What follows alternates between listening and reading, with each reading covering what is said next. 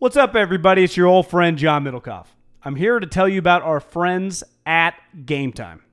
Here's what I need you to do go to your smartphone, download a little app called Game Time.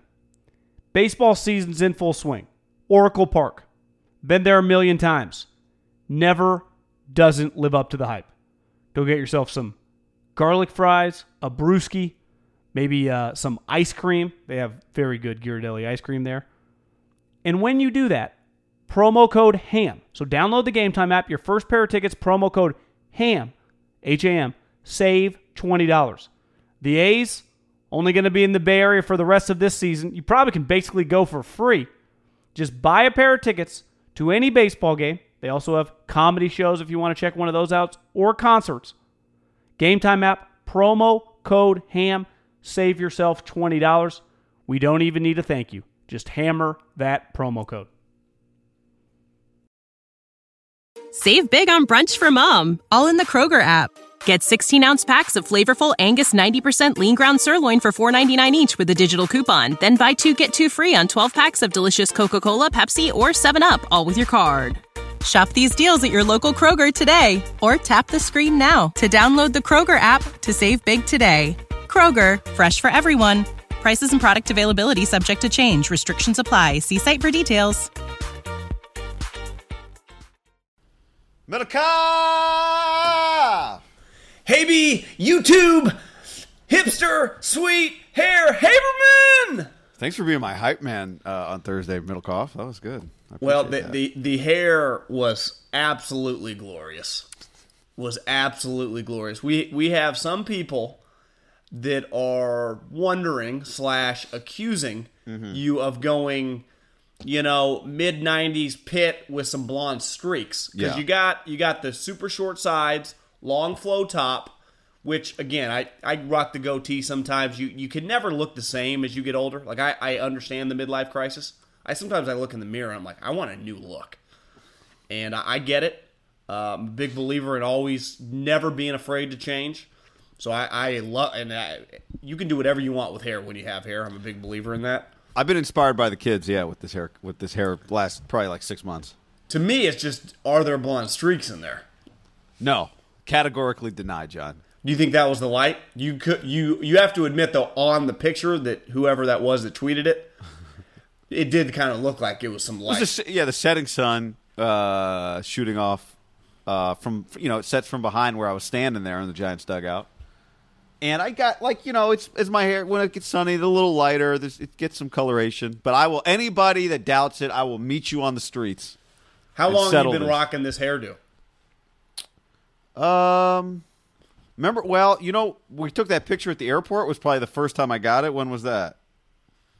I got to go back and find that photo, but probably like six, five months ago, six months ago. Where were you inspired by it? Was it was it like someone in Hollywood? Was it an actor? Was it uh was it an Instagram model that's a male? You know, John, it's like uh, uh, Was it just trying things was out? it was it Megan Rapinoe? Rapino? Uh, I've you know for years I've been trying to perfect the flow, trying to perfect the flow, and I've never been able to quite get things right.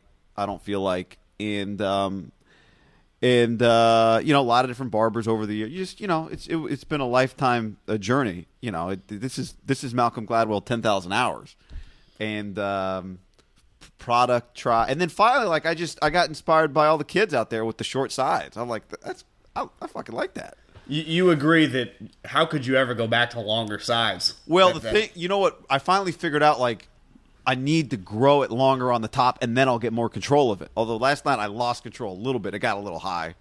But um, Can whatever. you slick back? It's you hard because once it dries, it starts to puff. So I really got to heavy product it up to keep it like. H- how does Pat Riley slick it back? So you think he has like thinner hair or a guy like that? You know, Michael Douglas in, in uh, Wall yeah, Street. yeah. It's a good You question. I don't. I think a little that thinner my hair hair? just naturally gets wavy and bigger. So it's like Yeah. I, if I, even if I product it up as soon as it's wet out of the shower, it'll. So you know, it takes takes a lot of work, but um, You- did I didn't think it was perfect last night. But you you started tweeting pictures and it and it um, you know, it got some strong reaction. Yeah, you went viral. Uh, what? Uh, any big leaguers mention you? Say anything? Mid game vote from the dugout just did like the sli- did put his head through his own hair. and was like, I like, I like it, I like it. Was he playing? Like, did he start last night? Yeah, he started in left and then got taken out uh, mid no hitter. Like, like what inning? Maybe the fifth, sixth, fifth. I think it you was like think it was think five no hitter played a role in him getting taken out? Probably. Well, also it was like a five run lead. They didn't need the offense anymore. They just picked up a new guy, put him in left. Bumgarner came up in a couple big spots, and again, he feels a little like Barry Bonds in his prime. Like this guy's gonna hit it out. Like he takes hack like he's gonna hit it out. Yeah. The broadcasters always mention like, you know, and they're dead serious too. This guy probably has the most power on the team. Like if you just showed up, Esther said that. Like if you just showed up in batting practice, did not know anything, he's hitting the longest balls. But he never really gets close to making contact because they don't throw him fastballs anymore. But he's swinging like they're going to throw him fastballs. So I, I, I have come around on thinking like, yeah, just you don't need to leave him up in big. Sp- now the last night didn't present itself, but he doesn't really get that close to contact anymore. Which was crazy. His at bat last night uh, before the uh, Bruce Bochy interview that you captured. He had a nine pitch at bat in which he had two strikes and they sent the runner from first both times. So like they trusted him. Nine pitch at bat it ties the longest at bat of um, Madison Bumgarner's career. Because he's he ain't going up. He's the opposite of belt, right? He ain't trying to fucking walk. But he's fouling. But he's yeah. But he's fouling off. I mean, he's taking hacks though. If you're anywhere near the plate, he's swinging. You know what? Quick. uh This isn't a critique. I guess it's a positive comment on the broadcast. Usually, and you know, like I guess in football and just major networks, that sometimes the sideline person is not a major part of the broadcast. Like they did a pretty good job of integrating. It was all kind of in one. Oh, good. Like you you Glad played you a role. Did you feel that normally? Like when you do a football game, sometimes you just see like one hit. Uh, yeah. Football, baseball's a little different, I I think guess, football's but- weirder, but some, you know there are some football crews where the sideline guy is super involved, like uh, or the sideline person, like Tom Luginbill is always he's almost like an analyst on the field. That Quint Kessenich guy seems like he's always. Well, breaking in. I, I think wouldn't you say that college football with ESPN is a little unique? Like Yeah. McShay's the same because they're like Yeah. breaking down players and hyping them up. You, you like if you watch an ESPN game with like Buster Olney, he's always chiming in, or you know, They, well, they've done a good job of integrating them. I, I, I just I was impressed. I would have liked an open mic, you know, but that's okay. no, I didn't. I Oh, you got you you were an open mic. No, it was easy. I just said like, hey, I got some here, and then they let me talk, so it was cool. Yeah. How about when you They're- they're busted out the work with. sources about the? Uh, How'd you like the that? I thought you would like that. I thought you would like that. That, that was a that was a strong move. I spoke to a Giants official who told me, "quote We're Where looking you- hard." Where were you all game? Mostly in the Giants dugout, like right on the end of the dugout. Do you, do you get to hear some banner with the, the Amy guys? G, the Amy G spot. Do do baseball players talk a lot during the game? Yeah, it was pretty. loo- It's a, you know what? Like I, one thing I saw in there was a pretty loose. It's pregame, like very loose dugout. What Um, about during the game? Like are guys rapping about what pitches they're seeing and stuff like that? Yeah, and I just think people are just talking about random stuff. And I was right by the steps, so people would just say stuff like they'd come over, look at, I don't know, just ask whatever. How's the youth like? Couple guys like Bam Bam and Ron Wotus like, how's the YouTube thing going? People liking it? That's what Hensley Meulens like. Are people liking it? How's the Mid-game? feed? He goes, how's the feedback? like, that's pretty good. And then you had sent me a you had sent me like an uh, like a uh, graphic that had the biggest websites on the internet, right? And it was like Google one, and, and I was like, well, I think It's ba- it's basically Google, YouTube, Facebook, and then a lot of porn. just well, when you said it, I'm like, what is? Are these all the people commenting? Is it just all these porn sites? What is he doing? No, th- those are the most clicked on sites in America. And so I said to Hens, I said, yeah, I think it's pretty good. You know, it's the second biggest site uh, on the internet. Just you had just sent me that. He's like, oh, what's number one? I was like, Google, which owns it. He was like, oh, Google. Oh, it makes sense. Google owns YouTube. I think so. Yeah. Wow, vertically integrated. Pretty genius. Am I wrong about that? I mean, now you got me wondering. But uh, yeah, there's a lot. It's you know, it, it makes sense because when you type in like San Francisco Giants, right, or just whatever into Google, Yeah, they bought You it in notice the first thing is all YouTube's. It's all integrated. These tech companies printing money. good for baseball too, because I think the average baseball viewer is like 54, and an average YouTube viewer is like 18 to 20, 34, 24. It's it's it's. I give baseball credit, and I know a lot of the old stiffs did not like last night. They're like, "I have my cable. Where is the game?" I don't know. We're pushing it. You guys are well. Actually, tech. You know, medicine's gotten a lot better. They're going to live longer. But so if you're going to live longer, dude, that's sixty and complaining, you better cut the cord probably. uh, because everyone you don't even need to cut the cord. Like you can just have YouTube on your smart TV connects. That's what. That's right. Yeah, that's what I think surprised me. Not surprised me, but I just assumed most people would be watching on mobile. But so many people just watch it on their TV, whether they have the Apple TV or the, one of the sticks or just a smart TV. Smart TVs are cheap. One of, that's one of the smart things. I don't know if the uh, TV world subsidizes TVs. They're so damn cheap, but making sure that everyone has a smart TV is pretty good for the business. Just everybody. You're saying like the technology people. just ma- yeah, just making sure that YouTube on your on your television is accessible is important because maybe the 20 year olds don't care about it, but all the people, half the world, I don't know, half the world, but like all the older people who aren't used to it are going to want to try it on their TV. So making it easy for them to do that's a big deal. Well, here's what I would say is people argue like not everyone's on Twitter, and obviously not. A lot more people are on Facebook, but still not everyone's on that. I would say the majority of people have watched TV, and if they don't watch TV, they watch it through their computer now. Like they consume t- television some way or f- some form or fashion, right? Yeah. Just And nature YouTube, of the they consume YouTube. And YouTube, like YouTube, unlike Facebook, is a video, primarily video platform. Well, think That's about their- this. You, YouTube business. gets YouTube gets everyone because, like me and you, we're not actually normal people in our mid early thirties. uh, I'm getting old. that, like, I, I, I, I- I just I shouldn't have Comcast, but I just do for the ease of it. Whatever, it. it doesn't really bother me. But I Ease, yep. understand like Ease how much it. longer am I going to have it? We'll see. Like I, I understand that it's not going to be forever.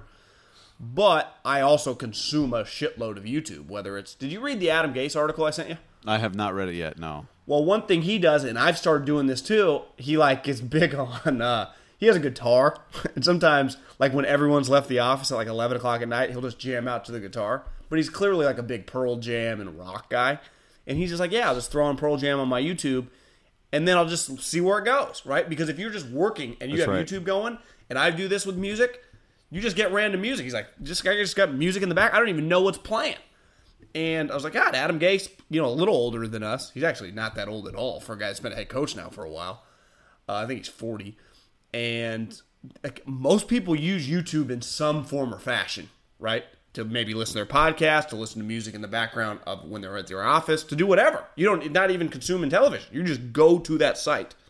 Yep. And hell, like you said, everyone uses Google, and now Google vertically integrated forced you to that site. Well, yeah. Game's well, saying changed.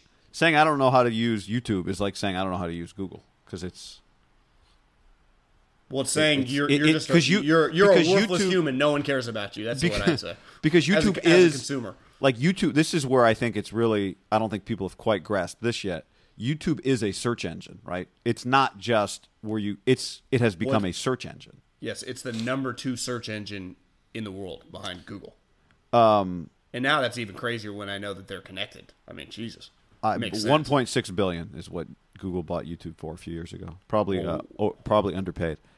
Well, what do you think YouTube's worth right now? Would you rather own the Clippers or YouTube? Was I already super rich? Uh, not like for, just for making, just from a business standpoint. I'd rather own YouTube. Um, But it would be pretty sweet to own an NBA team because you just go to all these games fucking courtside. True. uh, I I was a little. The thing that caught me is like I got so many people messaging. Like I just was tagged in a lot of tweets of people going like, "Oh, this doesn't suck. Oh, this is easy. This isn't that bad." You know? Yeah, I mean it's it was cool. I, I, I you should be like you're on the forefront. You've done. Think about this guy. I'd argue that like you're gonna fucking be calling NFL games one day or whatever. I mean that's inevitable. Ba- baseball, basketball. I mean you've already done them, but think of all the people right now that are on like network like network TV. It's they're holding on for dear life. You know, even like the way the Giants broadcast, it's going to dramatically change probably in the next five years but you've done the the uh, how'd you call Tiger Woods' first victory? VR, virtual Yeah, you've done virtual reality, which that might be still a little far away, but clearly that is coming one day. Yeah, I think And- the the main holdup there is quality of the video, like when you can get it 4K, and just accessibility of the headsets. yeah, because not I mean the headsets, it'd be like a flat screen TV in like 05. like they're just Yeah, it's, and the quality, the video is not the cameras. It's just really, they're not quite. It's not really HD in the headset, you know. Yeah. But once they Good- get it there, in YouTube TV games. So it's like I'd be like, in 20 years, when YouTube TV is very normal to consume an NFL game, you'd be like, yeah, I was, take- I was one of the first guys. I, yeah, I'm just maybe it's seven. I don't know. No, I don't. I don't know either. That's the thing. I, Well, you just the one thing you do know is just the fight of the Comcasts of the old school CBSs. Like they ain't they ain't leaving or you know easily. It's it's a war zone, and, and I've seen like the NBA and the NFL. As long as their older older owners are still around, especially in the NFL, like Jerry and Kraft are loyal to the Les Moonveses of the world. At least like their kids won't be. So it might be a one CBA away. We're not what however their you know their deal. right, right. Like like Jerry because those people could still pay, maybe not as much as YouTube, but Jerry to me and Kraft or the NBA actually probably be more likely to go to YouTube TV before the NFL. I just don't see the NFL kicking like CBS and Fox to the curb, right? yeah. Also, because because the NFL is currently putting the highest rated things on television as it is, right? Yeah, like their ability to make money there is in their probably mind. Well, we're still we're running circles around everyone else in the medium. I bet YouTube would be like, well, guys, look at what we can do. Guess what? You, yeah. We can go see that number. We can go three x, Yep. three x. Jerry. Jerry's like, well, Les. Actually, I think Les is gone. Right? He got in a little trouble. That's that's correct. yeah so uh, Les Moonves Jr. It's always weird in like the corporate structures where I, I read this about Zuckerberg, and you see this like with the Murdoch's family with Fox, how they become like these Fortune 500 companies. They're publicly traded, but yet like the people that start the company can still kind of hold on and control the company, but like they kind of can't. Like it's still on the board, but their kids are still running the company. It's kind of crazy how that works. Not like uh, what's his name who got forced out at Men's Wearhouse. You know, I like the way you look. I guarantee it. He got forced out. What's his name? He's an Oakland guy. He's a big A's fan. Oh George yeah, Zimmer. did, didn't he start the Black Tux? Yeah. Something like that. Did you see Started the uh, company. Bullshit. Did Did you see our friends and our partners at eaze.com? I think since we last talked, San Francisco is allowing them to sell and openly smoke weed and dabble in whatever you want inside outside lands at grasslands. I saw that. Yeah. I mean that's it's I mean in all seriousness, it's a pretty big kind of uh, breakthrough moment for society in all I mean, seriousness. you talk about being on the cutting edge. That's what Middlekauff was all over. We got to get eaze on the podcast. We got to get eaze on the podcast. Haberman, CBD, it's the future. Weed, it's the future. Uh, and uh, you guys have been supporting it. Eaze.com and eazewellness.com. E A Z E. Use the promo code HAM, your first order, 20% off. Um, and uh, right now, actually, today, I think is today the last deal of their, uh, uh, the last day of some of their like pre outside lands deals on the website. well, the thing had a bunch kicks of off. Is, is it officially, like, unofficially kick off yesterday? Oh, I know it kind it really gets going tonight. I don't. I don't know. M- Maybe it is just tonight. I mean, tonight it starts for sure. Oh, So- Childish Gambino. Oh yeah, if you're Da- Danny Glover. I mean, if you are going, I almost said the Stones, but it's not the Stones. Who's Yeah, other the? Stones. Uh, Third Eye Blind. Uh, you, you guys know that are listening who's going. Uh, have fun. Go see Grasslands. Take some pictures for us and buy some product. You see if the promo code works just with the dude at the counter. You know, That's a good call. just be like promo code AM. What the fuck are you talking about? Give me right. Yeah. Uh, we want them to get complaints. Why is everybody saying promo code ham to us? Yes, the tell them all Con? promo code ham. I- enjoy it, and uh, it should be a pretty fun time. That's props to the city of San Francisco and just the muni- municipalities and the, the the politicians around here can be a little wacky, but that's I, I give them credit for that one. Come a long way since Kamala was locking people up for smoking weed around these parts. Uh, EAZE dot com. that's your weed. That's your weed, right? Uh, yes, Uh, Eaze Wellness. That's your CBD. Delivers that's your CBD. Yep. Eaze Wellness all over the world, all over America. Actually, that reminds me. Somebody Di- last difference night, is e- e- eaze.com i think you know for those that are new is like uber eats. Like they will drive and deliver to your house mainly in california portland too. Uh, eazewellness.com for our listeners that don't live in california and want cbd like you live in arizona texas wherever it's like amazon. They can deliver wherever. It's like drop drop like drop in front of your door. I uh, I'm sorry, John. I'm just trying to find somebody who's a Phillies fan in the East Coast and was watching the YouTube game last night, hit me up to say he listens to the podcast. He's like, "Oh, I like It's like, it. Well, I I've get never that guy. seen you before." I'll tell you this.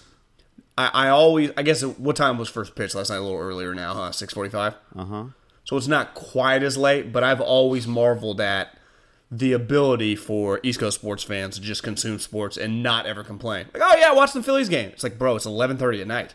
How are you doing this? And they're just like, "This is what we do when we go on West Coast road trips." Or how about Monday Night Football for them starts at eight fifteen at night? Well, you know, I've always said this part. Like, I don't like East Coast bias is fine. Like, it's it's it's harder for them out there. So yes, they pay attention to their own teams. It's crazy. I'm with. But you. also, no one sees the Pac-12 night games. Well, they're right. They don't because they're asleep. They kick off at 10:30 at night. So correct. even if it's a Saturday night, Nothing you're you staying up till that. midnight.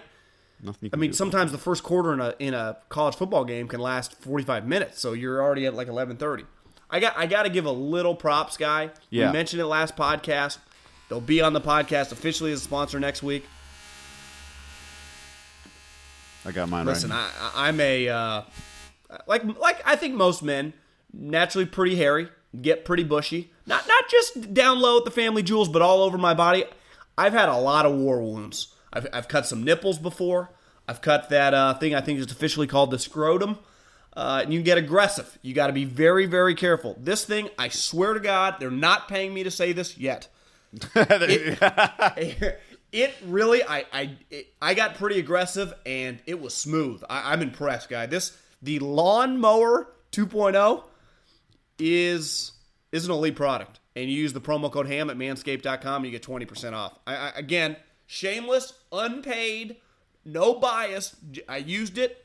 Now well, I they mean, sent it to I mean, us for free. paid kind of, but still doesn't mean it. That, just because you get paid for something doesn't invalidate. The But I have, but we have, we are not getting paid till to read the ad till next week. no, but So we I'm really want people to to use it.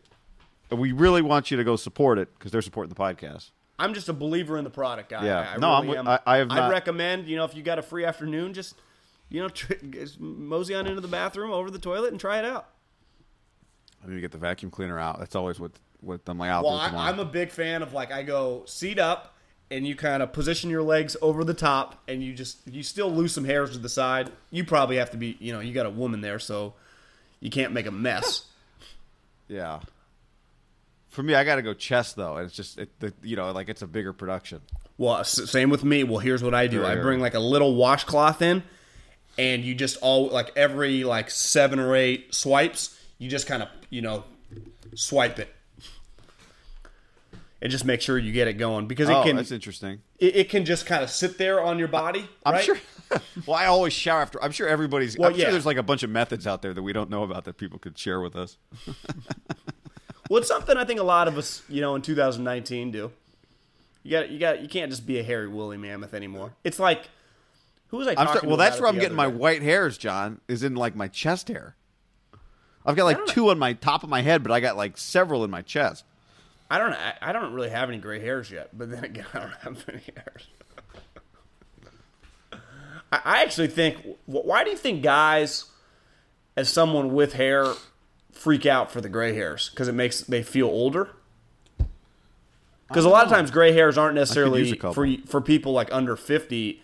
It's more stress related and stuff, right? Than it is necessarily like age. Our lives are stressful.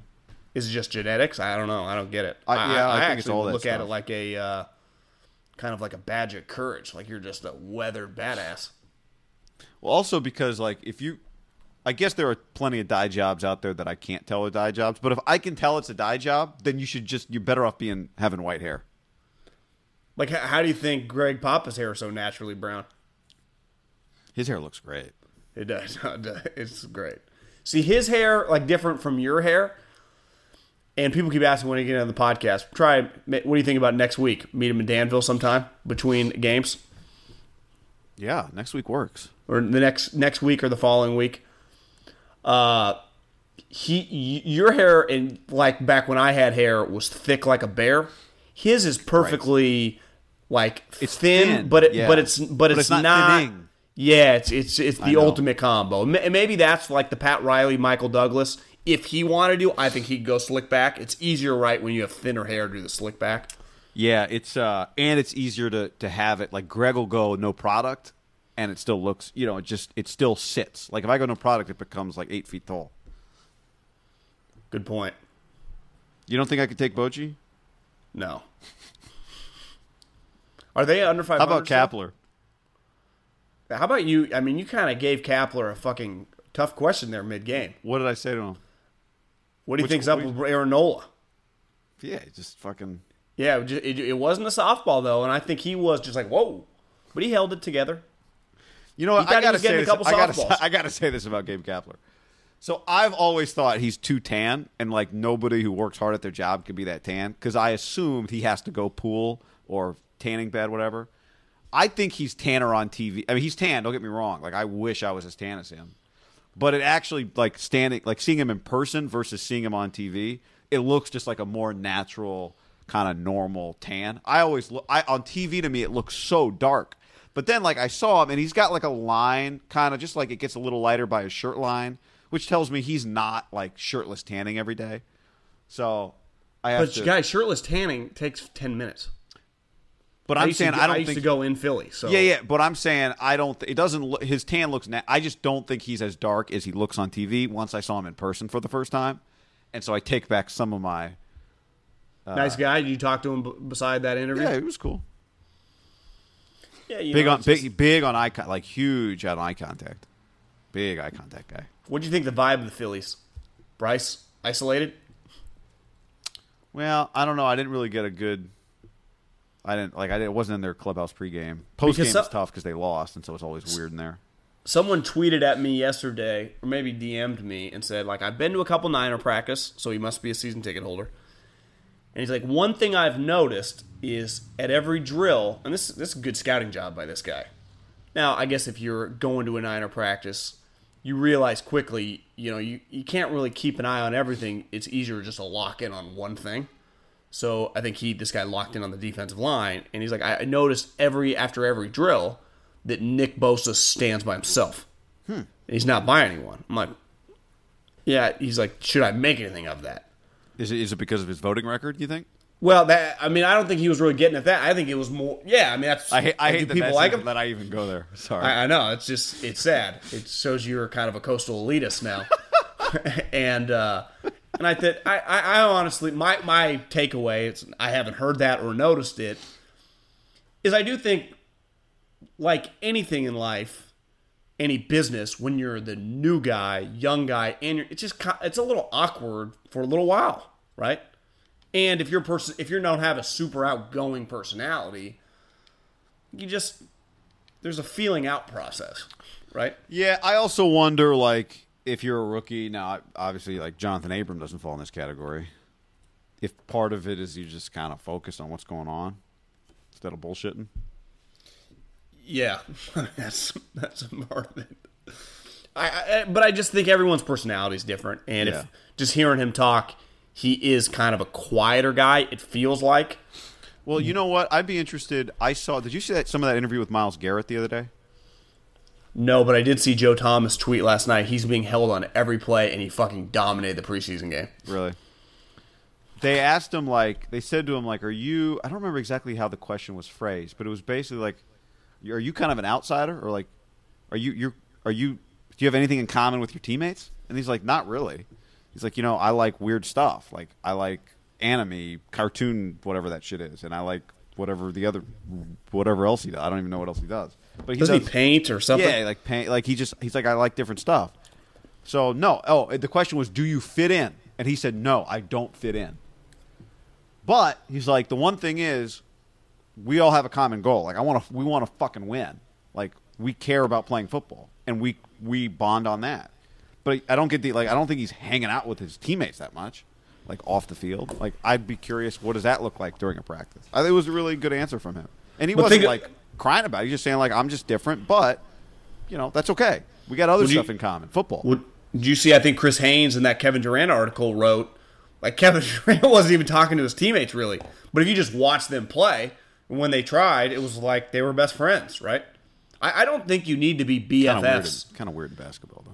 It is a little different in basketball just because there's only a limited amount of guys. It's probably with baseball and then definitely with football. The anytime you get more humans, you're just more likely to have people with different interests beside the common interest they have of playing the sport. And I think the tough part about football is going into Bosa. Like it's pretty clear it would be hard for the Bosa brothers to be as good as they are. Joey's Joey's obviously really good. Nick, as we'll get into his injury right now, is really good when he's on the field. The problem is he just can't stay on the field. But you can't be that good at something just by natural talent, like to a point. Like you have to really care about the sport. But if your interest, if certain guys like to drink, you don't like to drink. Certain guys like to party, you don't like to party. If you like novels, they don't like to read. You know, maybe you want to own a business, they don't. You know, it's just not everyone has the same interests in life. There's nothing wrong with that. Some it's guys normal. have four kids, some guys don't. Yeah, some guys just the- people just live differently. It's just welcome to society.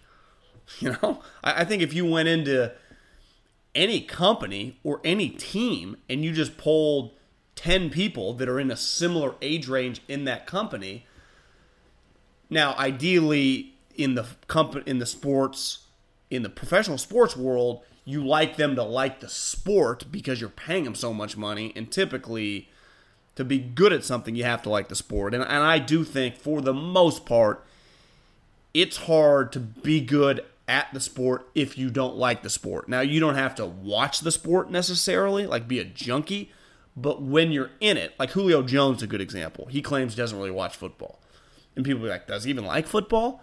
Well, clearly he does because he wouldn't spend as much time working on his craft and maintaining as good as he's been for the last 10 years if he didn't like football, right? he might not like care about it much when he's not in the building, like watching other people play, but he cares about himself and his team aspect of football. Or else he there's no way he could sustain and maintain that level of dominance. But some guys, like in a in a perfect world, I think you want them like everyone would love for the guys just to be junkies, right? Just we just can't get this guy out of the building, man. He just he breathes, sleeps, and he just gets enough. Like I, I'll give uh, you know before we get into Bosa, actually, let's get about Bryce Harper. When I just watch Bryce Harper, does he love baseball, or has he just always been really good at it, likes working at it, but he kind of wants to do it his own way? I don't ever get the vibe watching Bryce that he loves baseball. Like Bumgarner, fucking is his life. Vote, eat, breathe, sleeps it. Bryce love Bochy life. Like Sabean life. Harper, mm, like Jeter. Like clearly Jeter was kind of all in. Like was A Rod just super super talented? Think he's, he loves it, but probably doesn't love it as much as he actually thinks he loves it. That's an interesting question. Uh, I heard somebody. Uh, what was I watching? I was watching one of the. Um, Because I, I don't know if I'd want to pay with- three thirty million Seinfeld. for a guy that doesn't love it. but I don't think he play like I don't think that is even if he. I understand why you say it like body language. I don't think it's reflected in the way he plays the game though. You know what I mean? If if that's the case for him, like I I do think you get a good effort from him. it, it is harder to judge in baseball because, like you've always said, when you hit, if you play a series on a weekend and you guys have like 10, seven total hits for the for like a three or four game series, it looks like you're not trying, right? And I think Bryce is like all the times I've watched him and talking to some of the Phillies people, like they feel like he's played really hard from day one. So, you know, that's all you really can ask. I, I guess. I, I mean, you want him to be good, but I was watching one of the. Yeah, I think you can ask no, more no, well, a lot. yeah. I, I just mean in terms of like if on, on the love it scale. Like, do you love it? Do you not? Well, if you're playing hard, what difference does it make? To me, like as your team, It, it, it, is, off. it is it is harder to tell in baseball. um, Jerry Seinfeld. I was watching one of his comedians in cars with uh, Martin Short, and Martin Short asked him like, "Did you get into like show business because you just really loved comedy, or did you want to be rich and did you want to be famous?" And Jerry's like, "Yeah, both. Why do they have to be separate?" He's like, "Yes, I wanted to, you know." And so the point being, like for a, let's say your example of A Rod, like how much did he love baseball? How much did he just love the money? How much did he love being famous? Like, well, ideally, we always say we want you to play for free. It's like, well, whatever you're playing for, if it's for being famous, or if be if it's for the money, if you're doing it hard, because it all gets you to that end game. If playing hard at baseball gets you money and that's what motivates you, fine. If it gets you famous and that's what motivates you, fine. Like whatever. Just are you good? Like, do you get the most out of your talent? You could argue did as Bryce. You could. A-Rod, you could argue A Rod got more out of his talent than. Uh, yeah to, to me the, the Phillies would die for Bryce to be a Rod, right? Yeah, but next, I, like, but again, years. I don't think it's like I don't think their feeling is that Bryce is not having the year they want him to have because he doesn't love it or he's not playing hard. yeah, I, I would agree there. Um, All right. Now we did get a text from somebody the other day. Please, no more twenty-five minute Bosa segments. The good news is, this is not a, just a Bosa segment, and unfortunately, if you hate the segments, I guess it's good for you. He's not going to be on the field. Nothing to talk about with him for a month. Uh, this sucks, John. But when Rap, number two- called it only an ankle injury. And I'm like, only an ankle sprain? Only? Well, That's not well, only. Well, he jumped the gun. He was wrong. He acted like it was no big deal. Then they came back and said the next day it was much worse than he reported. Like it's they he Lynch yesterday on KNBR uh, said the the big radio station here in the Bay Area for those of you that don't know that he has a high ankle sprain. Use those words. The dreaded high ankle sprain. Not a full high ankle sprain, but he's like, yeah, it's partially a high ankle sprain. So when you know, the guy tweeting at us, maybe he's a Raider fan. I, I don't know. I, I, I didn't think it. I didn't think he was. Ma- yeah, I just thought he was like I, I'm born. I'm But he, but here's the out. problem. Here's the problem. He actually got hurt.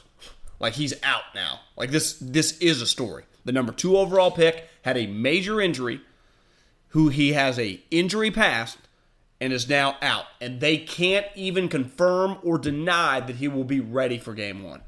So, to me, the 49ers this week, Jerick McKinnon is already back to not playing his knee swole up again. He's never going to play for the I, 49ers. I, I, yeah, I could take.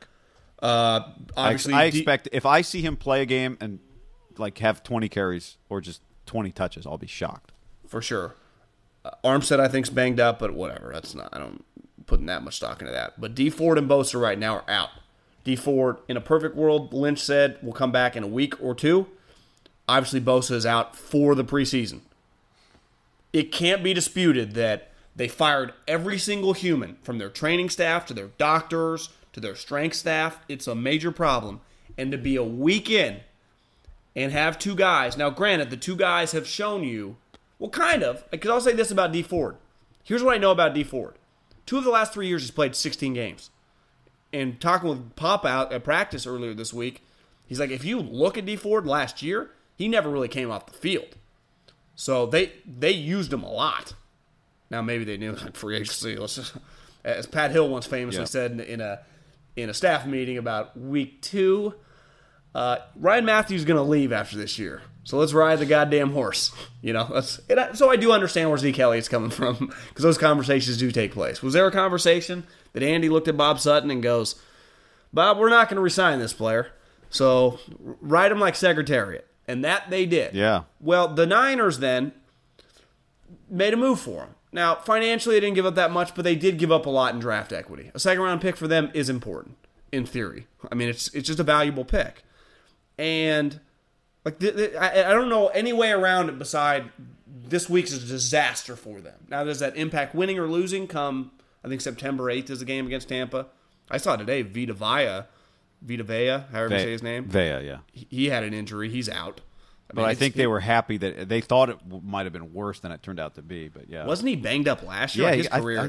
yes, it's not going well, right? No. For a guy that was picked 12th or 11th think it was I'm pretty sure also didn't they pass on Derwin James, the local guy, for him? Uh, but I don't know, man. I, I just I, I talk convinced me that it's not a disaster week. No, I can't. It is a disaster week for the 49ers. It's a disaster week because what did we say on the last podcast? And was- I'm not counting McKinnon. I'm just talking about these two guys. Yeah, like we talked about this on the last pod, and it was you know an hour or two after the podcast came out, maybe more. Bosa was hurt, um, and one of the points was, well, the reason you get both, like the reason you don't let getting one dictate getting the other, is because D Ford gets hurt. That's why D Ford, you get him, and you do Bosa. You don't say to yourself, well, we're getting Bosa, don't get D, or we're getting D, don't get Bosa. You do them both because guys get hurt. Well, there goes the safety net. What would have been the argument? Let's say Reuben Foster would have still been on the team, and hypothetically had so this is a hypothetical. He stays Right. on the team, does not blow out his knee in Niners practice. You still probably this offseason still go sign Kwon Alexander, right? Right. Like, well, the example would be also the conversation we had when he was still on the team, and we were talking about uh, before the 2018 draft, who do you draft? And I think the discussion we agreed was like, if you think Roquan Smith is the best player when you draft, who cares that you have Reuben Foster? You should draft him. Did you see the highlight of his sack last night? It's pretty sweet. Roquan? He like shot through the offensive line, and just destroyed a quarterback. Uh, I did see Gardner Minshew get up just. uh, he is he alive today? he got the Jags. You never know what to put into preseason games, but I just look at their box score. I think they lost like twenty nine to nothing. Really? Like, uh, but again, preseason game. You just I, the guy they fired every single person, Yeah. and now they're having the same issues again. But you could argue these two guys is it the same issues, or are these humans just having the same issues they've always had? Well, how did you can did you, convince how me, did like, Bosa, you can say all you- How did he do it, Bosa? Someone fell on him, freak deal, and I always and that's what they keep hammering home: freak deal, freak deal. And you can say freak deal all you want, but why does Khalil Mack or Aaron Donald or DeForest Buckner never have freak deals? Why, why does this guy first practice for the 49ers pull his hamstring? Last year, tear his groin. As a as a high school kid, as a high school kid, tear his ACL. Like, yeah, to me, it's a freak deal if someone falls on if if tomorrow at Bears practice someone falls on Khalil Mack and he breaks a toe and he's out till week one and they're like, yeah, it was a freak deal. you know Oh, what I'd you- say? Look at you. You couldn't even fake put him out for six weeks into the season. I'd say I'd say freak What, deal. what a Bears homer. broke his toe. You know, broke his toe. And uh, which couldn't- which toe, John? I'm gonna go like pinky toe. But it's just I, I I'm sorry, guys. It's not. Uh, this is what you get with this guy, and they So- can they can talk about it all they want, and I understand he's been good, and I've been singing his praises. But Jesus Christ, he's always hurt. He's always hurt.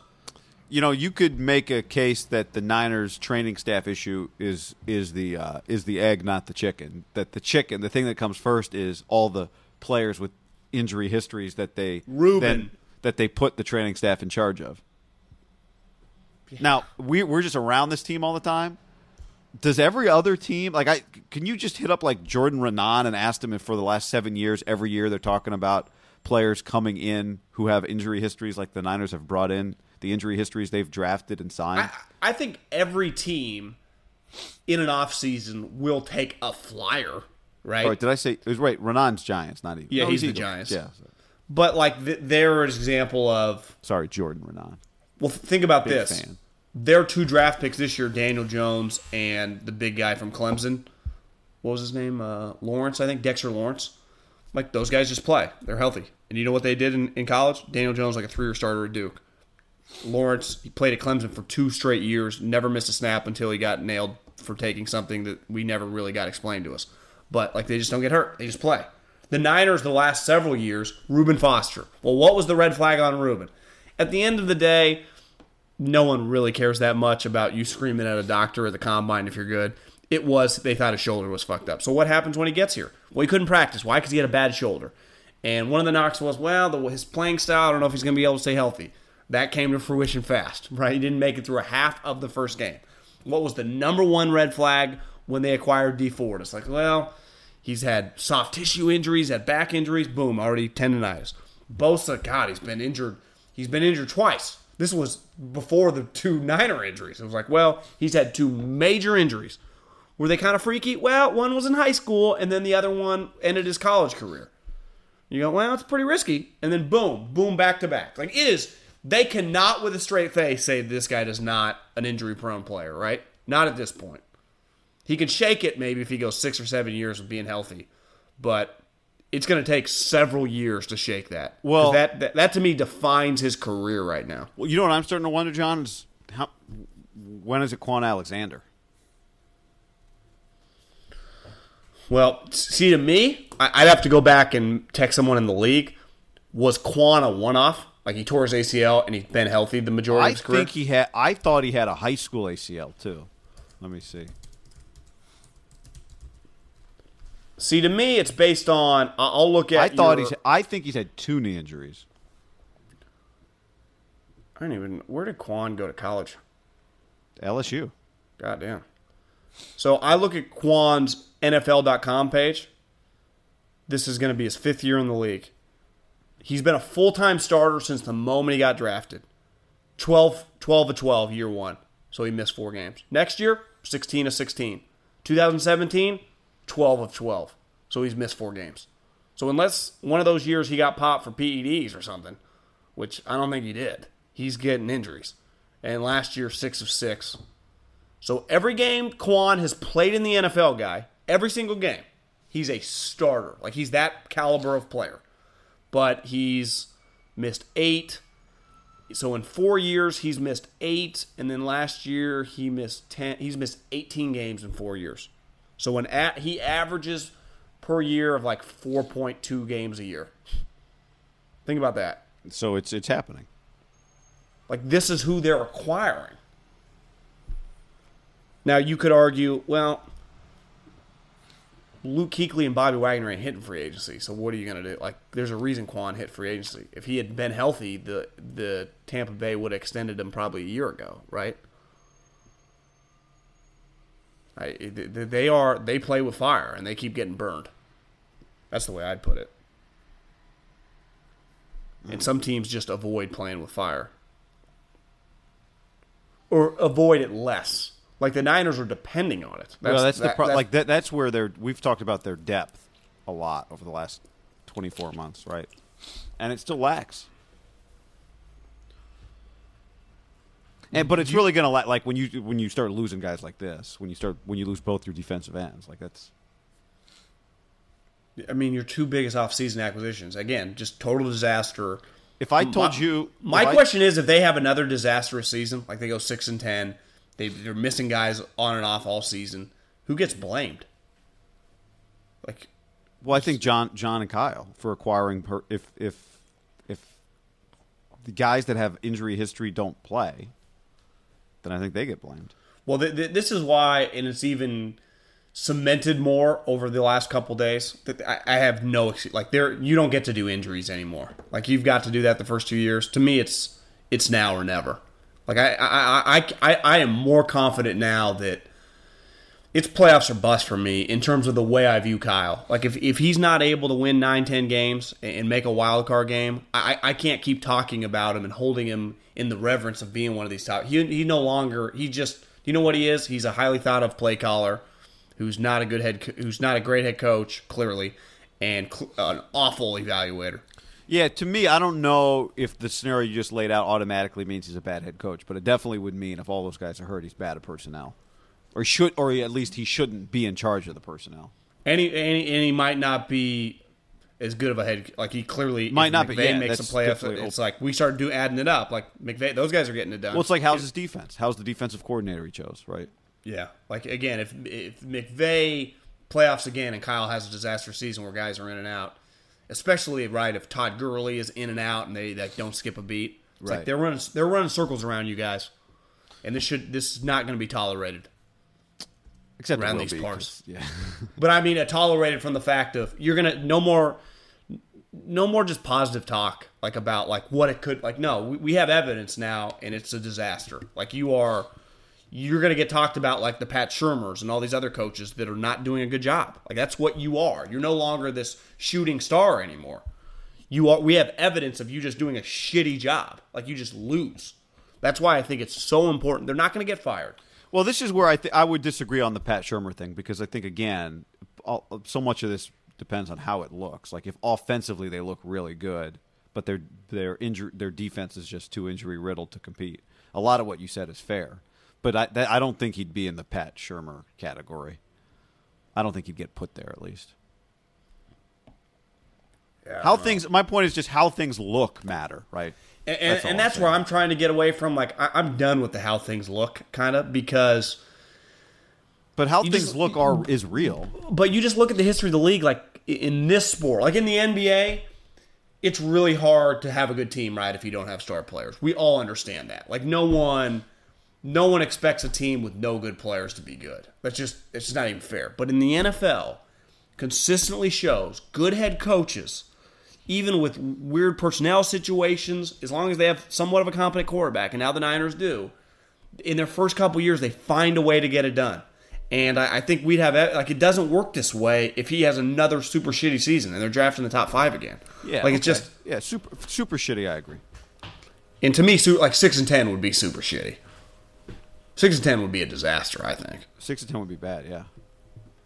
I, I think seven and nine would probably be pretty bad too. Eight and eight would be that classic place where you're like, I, I'm t- I'm just tired of talking about next year. Like th- those those conversations just have to stop, or else you're just a you're just kind of like an average franchise, and that's probably what they are right now. But they get talked about in the last couple years at a much higher level because clearly everyone loves John, and you meet John, how could you not? Like he's a super high level guy. But his job is to put together a football team, and as of right now, it's very questionable. And Kyle is thought of, and we do this, and a lot of people do this around the NFL. And you text with GMs or whatever, they they think highly of them. But like high level coaches, like Doug Pederson just wins. Like Doug Pederson's, his worst year was seven and nine, with a rookie Carson Wentz. Yeah, I to me the word's relevant. Like at eight and eight, they're not relevant. They're not relevant to the playoff race. They're not relevant to TV ratings. They're not relevant like locally. It's just people aren't fired up. It's just and eight. They, the people, oh well, check them out. But that's not rel- That's not really relevant. Yeah. Are you winning games? Like, do I go, this is a playoff team? Or like, we, we got a legit shot to make the playoffs. Yeah. And that conversation for me, like the the Niners this year need to be having that conversation in November and early December. We got problems. I don't feel great about it right now. I don't either. But I'm also not like it's long, I don't feel great about it just because I don't trust. Like I, I don't make that big of a deal. Like yesterday, Gabe Jackson gets carted off practice. The first thing I think, like he just blew out his knee. Like I, that's a big deal because that guy's just gone. But when a guy's injured, and then you found out, well, he's not. he didn't weeks. blow out his knee, but you know he's going to miss some games. You're like, well, it could have been worse.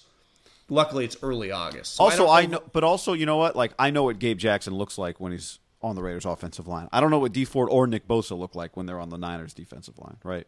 Like, I know when they say Gabe Jackson's healthy enough to come back and play, what that looks like. Well, that, that's a good point there. And I also know like Gabe Jackson's just tough. Like he can play through injuries. Like can these guys? Can can Bosa? D's proven. Like to me, D's a proven entity in the league. Like if you get him to Sundays, he can function.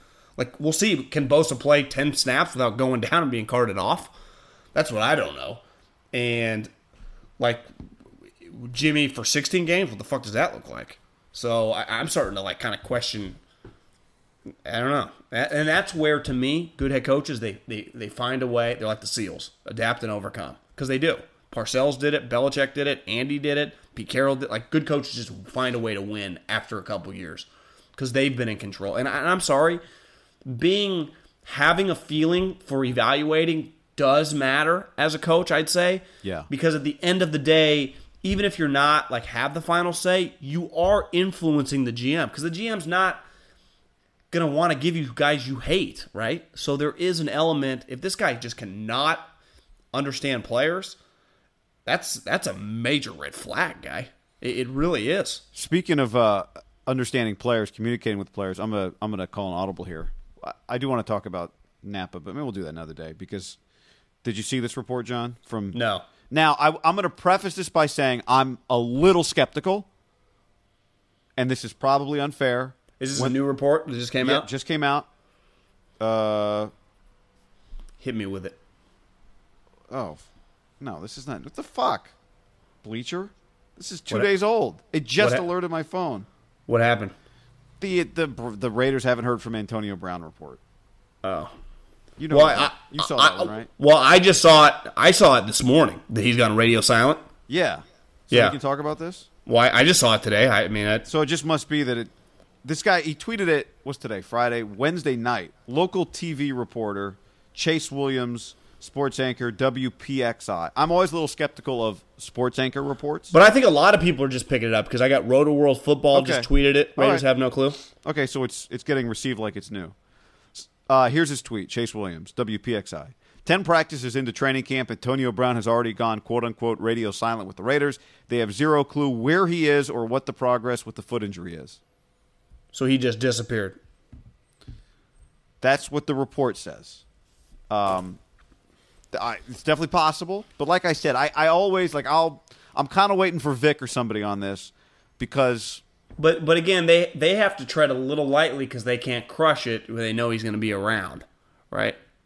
It's a tough spot for them. yeah, but I do think you can get a uh, uh, that's not the Raiders have heard from Antonio Brown. I think you could just get that. But is like is John going to lie to them and say he's heard from him if he hasn't, just to protect the relationship?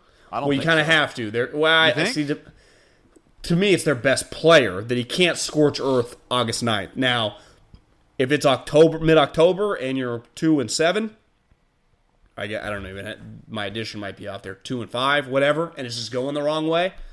Yeah, I, think you just lose it. But I think now, and we saw with Hard Knocks, this isn't crazy asshole Jon Gruden anymore. It's a little more measured. I think that's a good way to say it. He just he's just kind of careful because he knows the players are just a lot different in terms of the way they're able to handle it.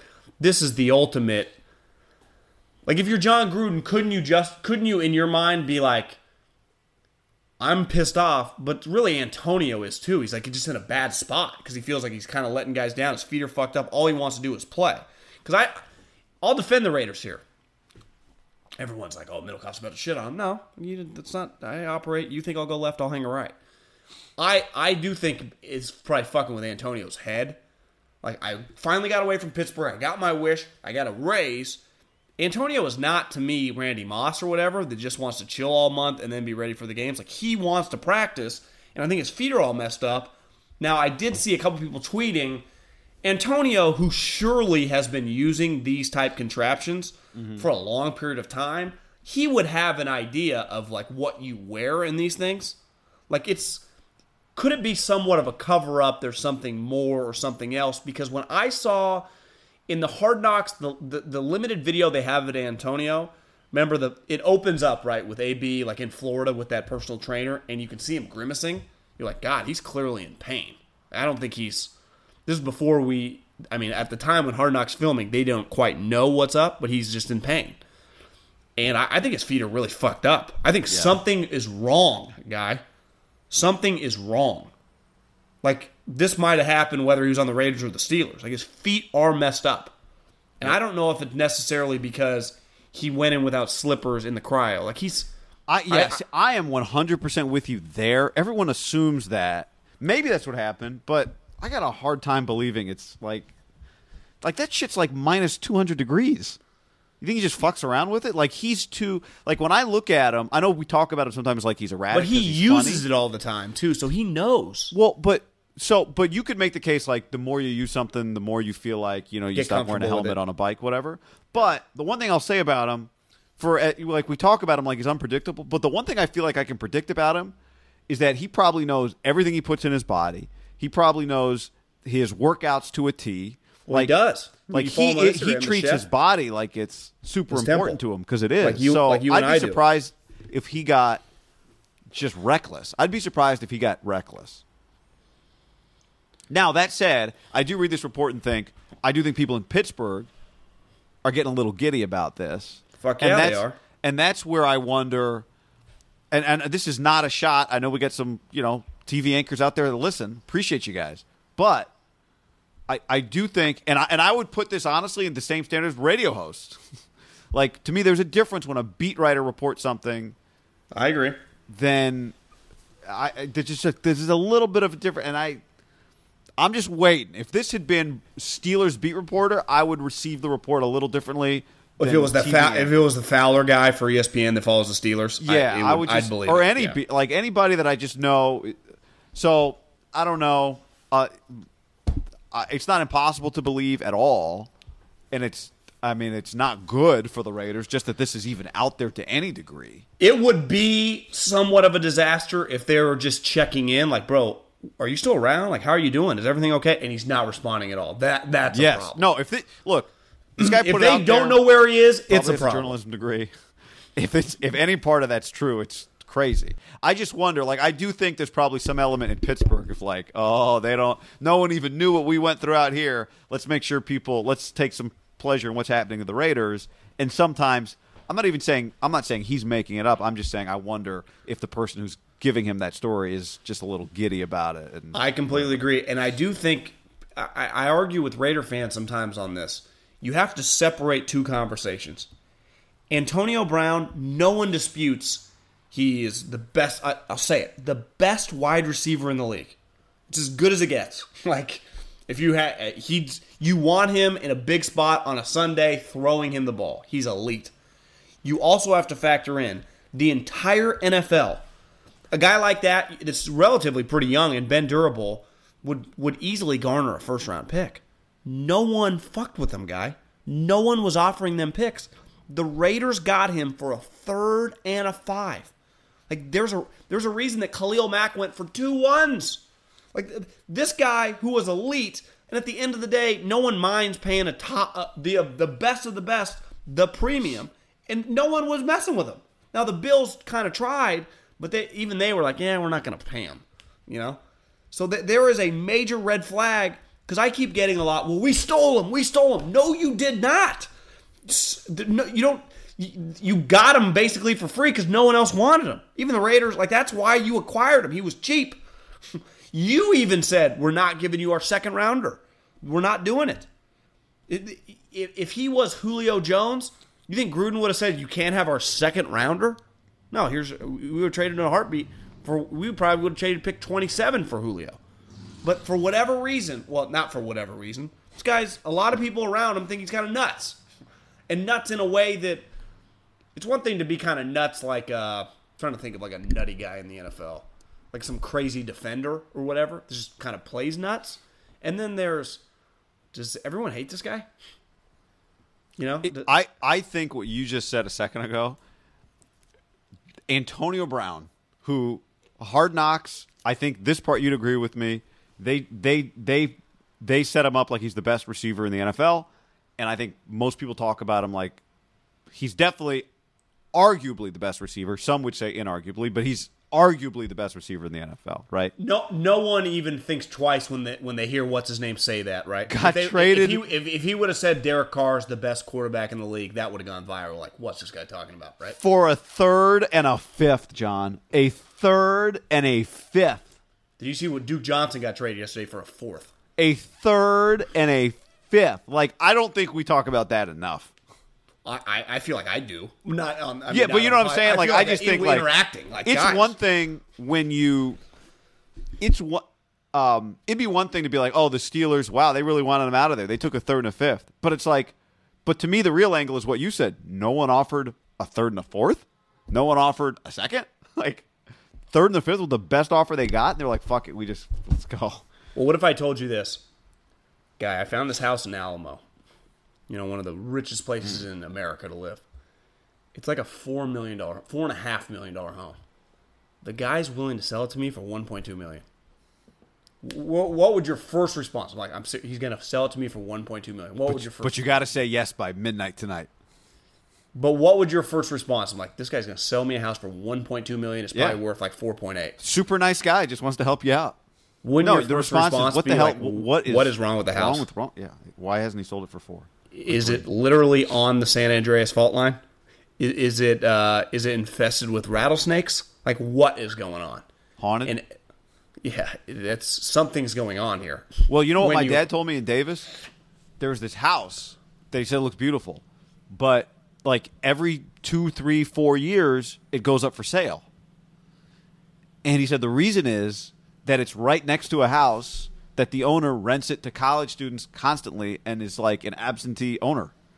And so it's unbearable to live next to these people, next to this college house. And so even though you got this nice house, it never it's always selling like under market. It's in a good neighborhood, but it's up for sale every three, four years. So I asked him like, if you're selling that house, you have an obligation. I I do think you do have an obligation to tell the buyer. I think there's some law about that. But like, do you tell them the reason we're selling this house is because it's next to college students, or you just uh, offload it? It feels like he said everyone just offloads it, and then they find out the hard way that it's a bad spot. This is not that. Like you know ahead of time, this Antonio Brown was a house by college kids. We know that. Well, how often in the NFL? Did you get offered a, a one million dollar house in uh, Alamo? No, I wish. I mean, you, you, they're- they wouldn't even if it was the the Antonio Brown version of Alamo, still like 2.7 million. Yeah. Well, if that million. if that deal checks out somehow, it's just the nicest person on earth. You just you got to find a way to get that money together. You know. when I when I say in in the NFL in the last 10 years, how many legit players have just been benched for a game? Either self-imposed suspension or just benched for the entire game. Not like a series for yelling, like the entire game. I can think of two offhand, and that's it. Who are the two? Andy suspended Marcus Peters. Hmm. and Marcus at that time was clearly not quite as good as the hype had been the previous years. But I think Antonio by far is the only player of his ilk, like the best at his position. Who was the other elite- guy? Well, just those two. Oh, oh, oh, yeah. DeSean a long time ago. DeSean- Th- that's two thought. But those two guys got suspended. Like he's like, you are suspended. Antonio Brown came to the game dressed. He did not play. He didn't get suspended. They just they just didn't refuse to play him in a must-win game to get in the playoffs. I think they lost, but they didn't have the tiebreaker. So, but the point was like they had they had gone to the the and they had, were done with him. So, and here's another notion. I get this a lot from Raider fans. He asked his way out, guys. He threw a fucking ball week 17 at Ben's face. They benched him week 17 to act like they were on great terms. Yeah, Antonio got ahead of it publicly, but I think the Steelers were over it. And think about being over a guy that had six straight years of 100 plus catches and 1,000 plus yards, which I think we had talked about a long time ago. It was like an NFL record. Or might have tied Jerry's record. Maybe Jerry did it seven times. I, whatever. I mean, it's an incredible accomplishment. Like produced at a historic rate. Not like you know what Davante Adams had some pretty three good seasons. Like no, this guy had a historic six year stretch for a historic offense with a Hall of Fame quarterback, with one of the great franchises ever that's always winning. Like it was that we all watched. Like every NFL fan, you and I don't watch every Steeler game. But if you follow certain teams, you just end up seeing the other team, right? And my experience with the Pittsburgh Steelers, I've really, I mean, I've watched because they play on Sunday and Monday nights and stuff. But like just a legit like 10 a.m. game or whatever. That Raider game four or five years ago, when the fucker had 18 catches and 300 yards, it was just like that. And that's kind of when it was quiet. I don't think he'd quite become Antonio Brown, the personality then. Like he was, but it wasn't helicopters. Like he was about to jump the shark. But I just wa- remember leaving that game thinking, that's the most incredible performance I've ever seen, even if the Raiders defense sucks. That that was that was remarkable, right? Remarkable. I, I I'll never forget that till the day I die. Will you? No. That just it, it was a clinic of just I am beating the living shit out of you. You could quadruple team me. We're throwing it to 84. Papa's anger is what really what I really remember too. Oh, because the the final play where he got him in the field goal range, they had like 30 seconds left. They hit him on just a basic slant, and he took off like 80 yards. And I think he fell, didn't he? Down or, the sideline. or did he get caught?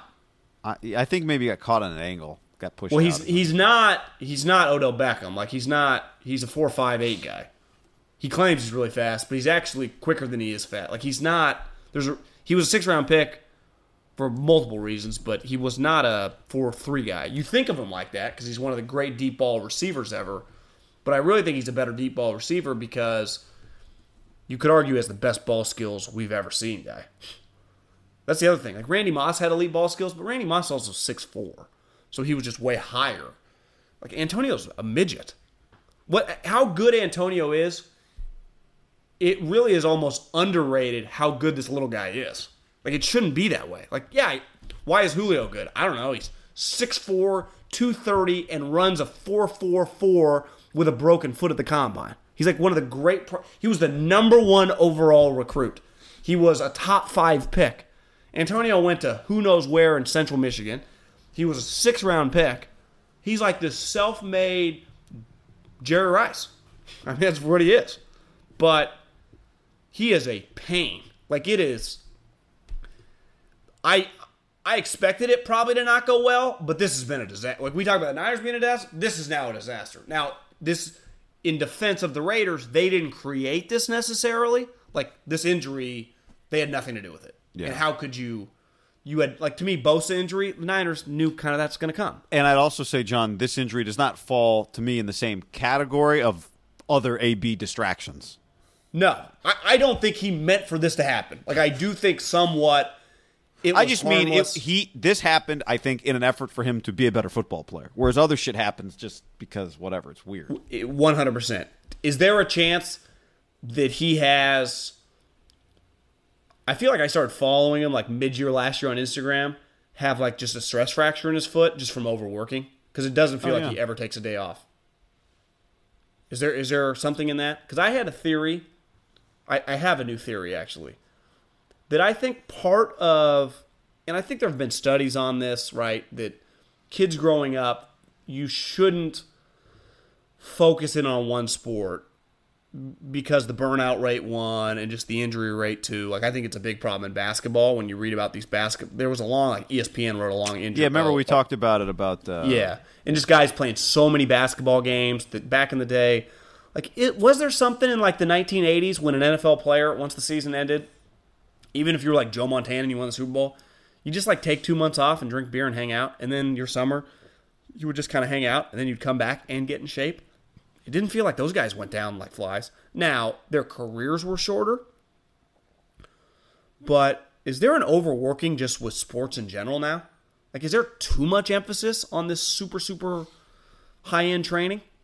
Well, I think uh, it's an interesting point, and I think it goes back to the thing you said about um, we were talking about Michael Irvin the other day when you you had the quote Michael talked about running routes more than the catching, right?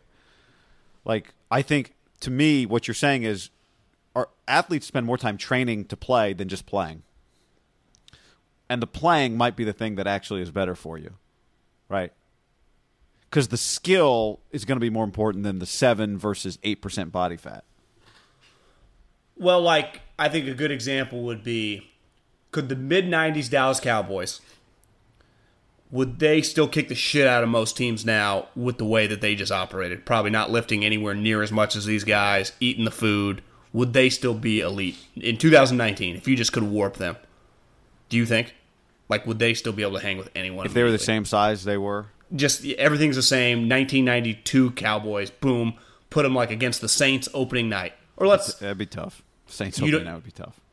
You, you don't think the Cowboys could? Saints opening night? That'd be I don't The know. night I the 92 Cowboys, you don't think Michael Irvin and Emmitt Smith could hang?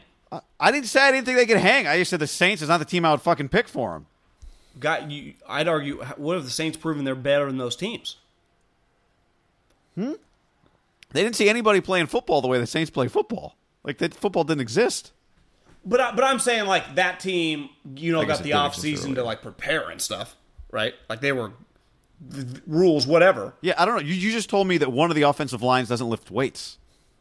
I'm not saying doesn't lift weights. I'm just saying train like they trained. Like not probably take the summers off. They Yeah, lift weights in training camp. I don't. I don't have. I don't know. I, I don't. I don't know the answer either. But my, my, my inclination would be, fuck yeah, they'd hang. They'd win, or they could win. Like with the '94 49ers, who remember they used to battle with those teams. You, you don't think they could hang in the league right now? No, I don't. I don't think that. I don't know what to think. Because I do. But I also think when you hear some stories, now I think by the '90s, most of your offensive linemen, there is there were some like 270 pound offensive linemen, right? That's just That, that my, that's my curiosity is the line, the strength of the lines. Yeah, the '70s. You read some stories about like a 245 pound guard. You're like, yeah, that that would be a problem. but to me, in the '90s, it felt like, Like, they were you mean relatively Middlekauff? You mean size. Middlekauff, Davis High? That was about 197. quick, quick feet. I see. I, I don't know. I, I I do believe though there is an overemphasis on the training 365 that has led to just more freak injuries because you're just pushing your body to limits that I don't know if our human body is meant to be pushed. Well, I and you're not those yeah, guys. I- and I think you're you're you're not working other like what people always say about work. Just you you work different parts of your body, right? From baseball to football to basketball to whatever wrestling. Yeah, and, and, I'd also say in football, whenever you watch one of those HBO shows on boxing, I'm not like some boxing historian or anything, but if you just know the basic premise of the sport, you spar right to get ready for the fight. Like you want, you can't just go to a fight having not taken hits for six months of your training. You you have to get used to like building up the calluses on your body and taking the hits and just you know, building up your body armor, basically.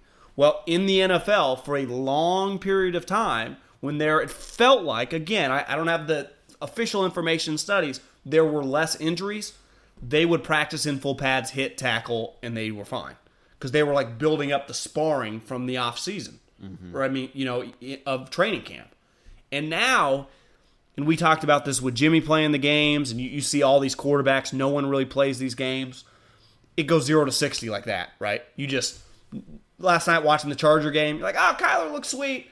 Is, is Joey chasing him? Oh no, Joey's in. Oh, they didn't even. They left Joey and Ingram at home. Like they don't. But week one comes. I don't even know who the Chargers are playing. The fucking Browns, whoever they're playing. They're not in the division week one. Maybe they're playing the Chiefs week one. I don't know. Who, whoever they're playing week one, it's just going one million miles an hour. And how often do we see those first couple weeks like, oh, whoa? Even last night, I saw this crazy injury of Jevon Kearse, not Jevon Kearse, but uh, whatever the Kearse is, the wide receiver that used to be on Seattle, had his leg snapped. It was terrible. But I think we, I feel like we see those more now, just because these guys, just the subtle movements of like, oh, I know I got to get down. Jermaine. Jermaine, you're just not quite used to the speed. It's like, why does a batter in the big leagues once he comes on, a, he goes on a rehab assignment? Colts Chargers. Right. That's pretty. That's pretty good week. Yeah, like- game guy. What time is that kickoff? I don't Morning, know. Probably Um, afternoon. That's a good afternoon. Yeah. Johnny Cueto was pitching to like Arizona League dudes the other day, and he's going to be in the big leagues in September. So I, I don't know, because I, I I do feel like in college, because the counter would be well, college they don't have any preseason games and they start fast. I do think if you go to college practices, you see a lot more live scrimmages during this couple week period of time for them getting ready. They have to, right? Yeah, but but also yeah, they got spring. They play three. They play spring football games. with pads, Yeah, but they But- and their spring is with pads. but right? also John, my, the other thing is like start fast. Like I, I I don't know, both teams are starting from the same point, so start fast or not, they just they're going to play the game. No, I agree, but both. But I'm saying it's putting both players at a disadvantage because you're just But that's what I'm saying. If you're at an equal disadvantage, how could I? So what if you don't start fast? You'll get there by the third quarter. Like that's all But I'm I, saying. but my point is, you're more likely to have these catastrophic injuries because Uh, the the speed of which everything's going on.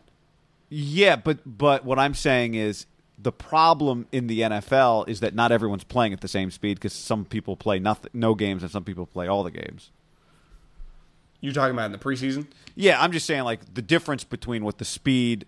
I don't think everyone's. I think in college football, everyone's at the same speed week one. I would say for the most part, yeah. But m- my point is on football, what even makes it like Kyler, let's say, has a really good preseason, like like last night. You know, boom boom keeps playing well. Well, he gets a little comfortable, and let's say all the preseason games, whoever he's playing, they're not actually playing. Like they play. Right. Let's say hypothetically they play Denver next week. You're like, oh, I want to see him against Von and uh, Bradley Chubb, and then you flip on the game. You're like. Is that Von Miller in street clothes next to Vic Fangio? Yeah, he's not playing. So Kyler, you just get this false sense, and then week one, you're like, holy shit, this guy's a little faster than I thought, right? And you get pummeled, and I break my leg because I because I think I got an angle, but I haven't. I don't really quite understand the speed of the angles yet. So No, it's. I don't know what you're going to do about it. I think that's fair. But Uh, there's no there's no way around the AB situation has couldn't I, I mean I guess couldn't gone much worse would have been like a catastrophic injury and be like out for the season. That would have been the worst. But in terms of he has an injury, but no one really knows what it is or how bad it is, and now he's potentially gone radio silent and potentially left the Marriott.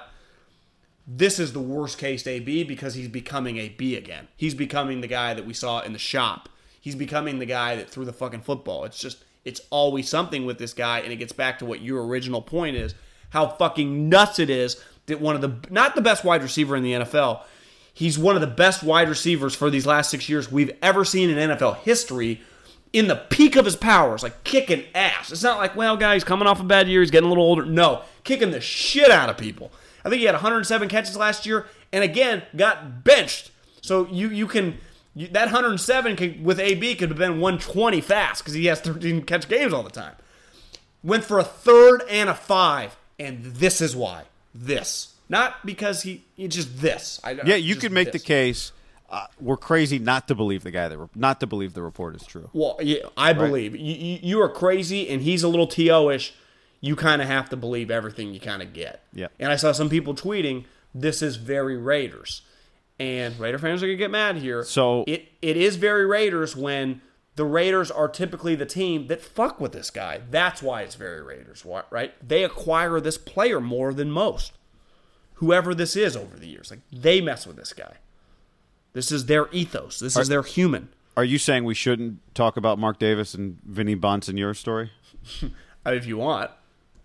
I, I could take it or leave it. I just I've never seen owner talk like this.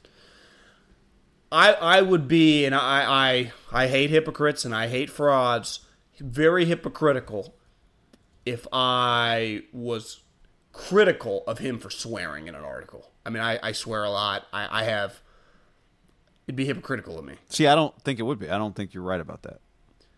because he talks like like most owners probably swear. So he's just not faking it. Why why even fake it? Is Well, it a great look because for- but but but to me it just goes back to uh NFL owners don't talk this way. I don't like I'm not offended by it. I don't really I honestly don't care. I got I have no problem with it. So that's why I don't think it's I'm not saying like dude you can't talk like that. Like maybe that would be hypocritical. But to me it's just another example of how different the Raiders are than every other team in the NFL. yeah, Whether I- you I- think it's right or wrong, and I don't think it's wrong. It's just an example of this is not how the rest of the league operates. and That's there are things in there that I, I actually I think this article shows why Mark, again I've I've never had an issue. I, I was telling I was telling Alyssa the other night we were watching Hard Knocks. Like I like I've had the interactions we've had with him. I like him. yeah I, He's I hate- enjoyable. I can't stand and he can't stand me as right hand guy Marc Badain. I, uh, Mark Davis. Every interaction I ever had with him was awesome. Now he might have got mad at something I said about he should hire Jim Harbaugh, but he tried to hire Jim Harbaugh one and two. Like that's a normal take. And uh, They got mad because you said Vinny Bonsignore was their uh, well, I started ripping him. Yeah, and clearly that's his guy, and I, I get it. You're sticking up for your guy. It's a weird guy to have, but that's your guy. Now he's an athletic writer, so it, it, it was entertaining. I read it last night at dinner. Uh, did a little, you know, I need to get out of the house. Went to Broderick's downtown before the YouTube game. Just had a burger. Which just, uh, you know, burger? ate- fries? ate at the bar. Fries or salad? no fries, just salad. I've cut out fried food. I've lost like an extra five pounds. Nice.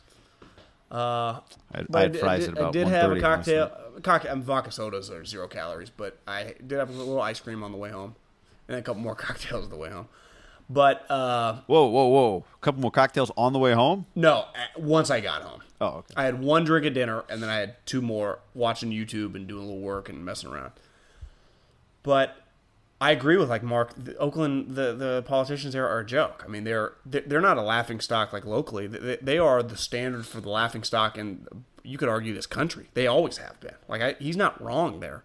Now he made some comments when he went to the city of Oakland, like I need help. And to me, there's one thing of a lot of owners want help because they don't want to spend their mon- own money. I do think that was kind of symbolic. Like, is this guy fit to be running an NF- a a major NFL franchise that has no cash? Like he just they're getting free money from the league. He had the little cash that he had, and like was one of the big reasons they couldn't sign Khalil Mack, and they talked about it in the article because of Gruden or because they spent so much on the move that they didn't have the cash to actually make the big payment that Khalil Mack knew he was worth. But and this is part of what is endearing about what mi- makes Mark Davis different. No owner He, would. embr- he embraces he's kind of poor. Yeah, no one would say that, but it gets used against you, right?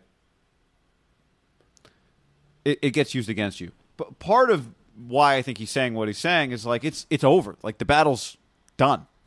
He's gone. So it doesn't really matter what he says about anything as it relates to Oakland. I do think go there's a possibility that the A's end up moving to Vegas one day. that would be fun. That would be funny. Because I, do, do you think that's a possibility one day to happen? Uh, yeah. Don't you guess think? Don't you think Major League Baseball is going to be in Vegas? until until they have a new home? I guess people always bring up other cities. But I, they're. I mean, do you think they're going to stay here? I, I don't know. I don't know. I mean, it's been going on for so long. I truly don't spend much energy on it. I do think I don't either. But they have, but I just mean like they have, they have like people that they have people in charge of that that are not just career Oakland A's employees. So I think they've got a chance, and that would be my my big especially if they're with the willing to build. Like, and we know this about here, right? If you're willing to build it yourself, which they are, they're willing to privately fund it. Then that's that's a different animal.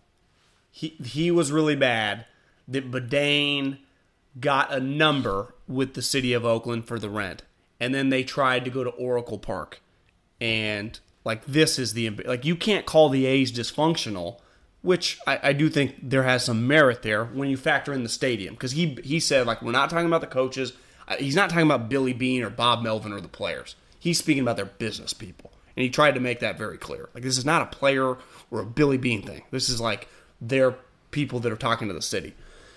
And like Mark, y- your guy, Marc Badain, your fucking right hand man, thought that you could go to Oracle Park and play when one, the Niners in a million years would never let you, and the NFL was never going to allow it. And the Oracle Park was not an NFL stadium. So yeah, when you had to go crawling back and accept their offer for way more, you were in the wrong there. It, it was it was just out of touch. So you guys are still to call you guys do not have any area to call anyone dysfunctional. You guys are the pillar of dysfunctional when it comes to business stuff.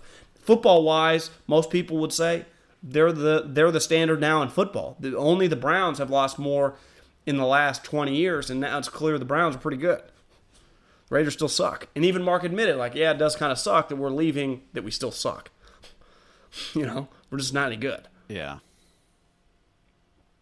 But they're yeah, they're gone. See you. Adios. I, I I would say this to all the Raider fans that listen. I do hope one day, and most people when you talk to don't actually talk like this. Maybe it's more of a social media thing. There's just element, and maybe this is it's inevitable when you have a two team market and there's one team that's always going to be more popular, right? That's just this is the nature of any market with two teams: White Sox, Cubs, Cubs, Lakers, Clippers, Lakers, Yankees, Mets, Yankees, Giants, Jets, Giants. Though the New York ones are skewed because the Mets and Jets, their fan base number wise. Like you see, the Raiders wanted this out fast. Like it was the second most watched Hard Knocks ever with 850,000. I was like, who's won? Oh, the Jets with 1.3 million. It's like, yeah, they're still the New York fucking Jets. So yeah, they're the second fiddle team there. They have way more fans quantity wise than the Raiders. They, they just do. There's just more people there. They just and they've been there the whole time. You just got to shake like you wouldn't say that about the 49ers. You wouldn't the 49ers, the Kyle Shanahan. It's always about like not even talking about the 49ers. Don't fucking worry about it. Like stop having this chip on your shoulder. Everyone hates you. No one most people want you to win. I, I don't want to unless you're really shitty. Like I don't mind the Antonio Brown story, but I'd rather watch a 11 and 5 team than a 3 and 13 team. Well, I think. And I get- like your owner. I, I always enjoyed Mark Davis.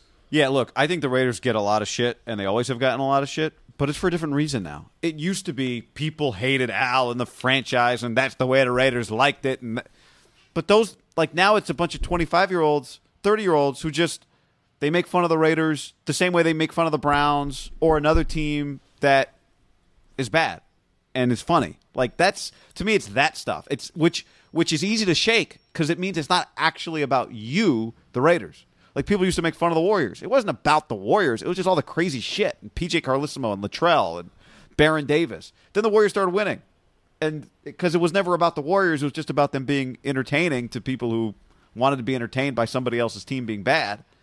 It all went away.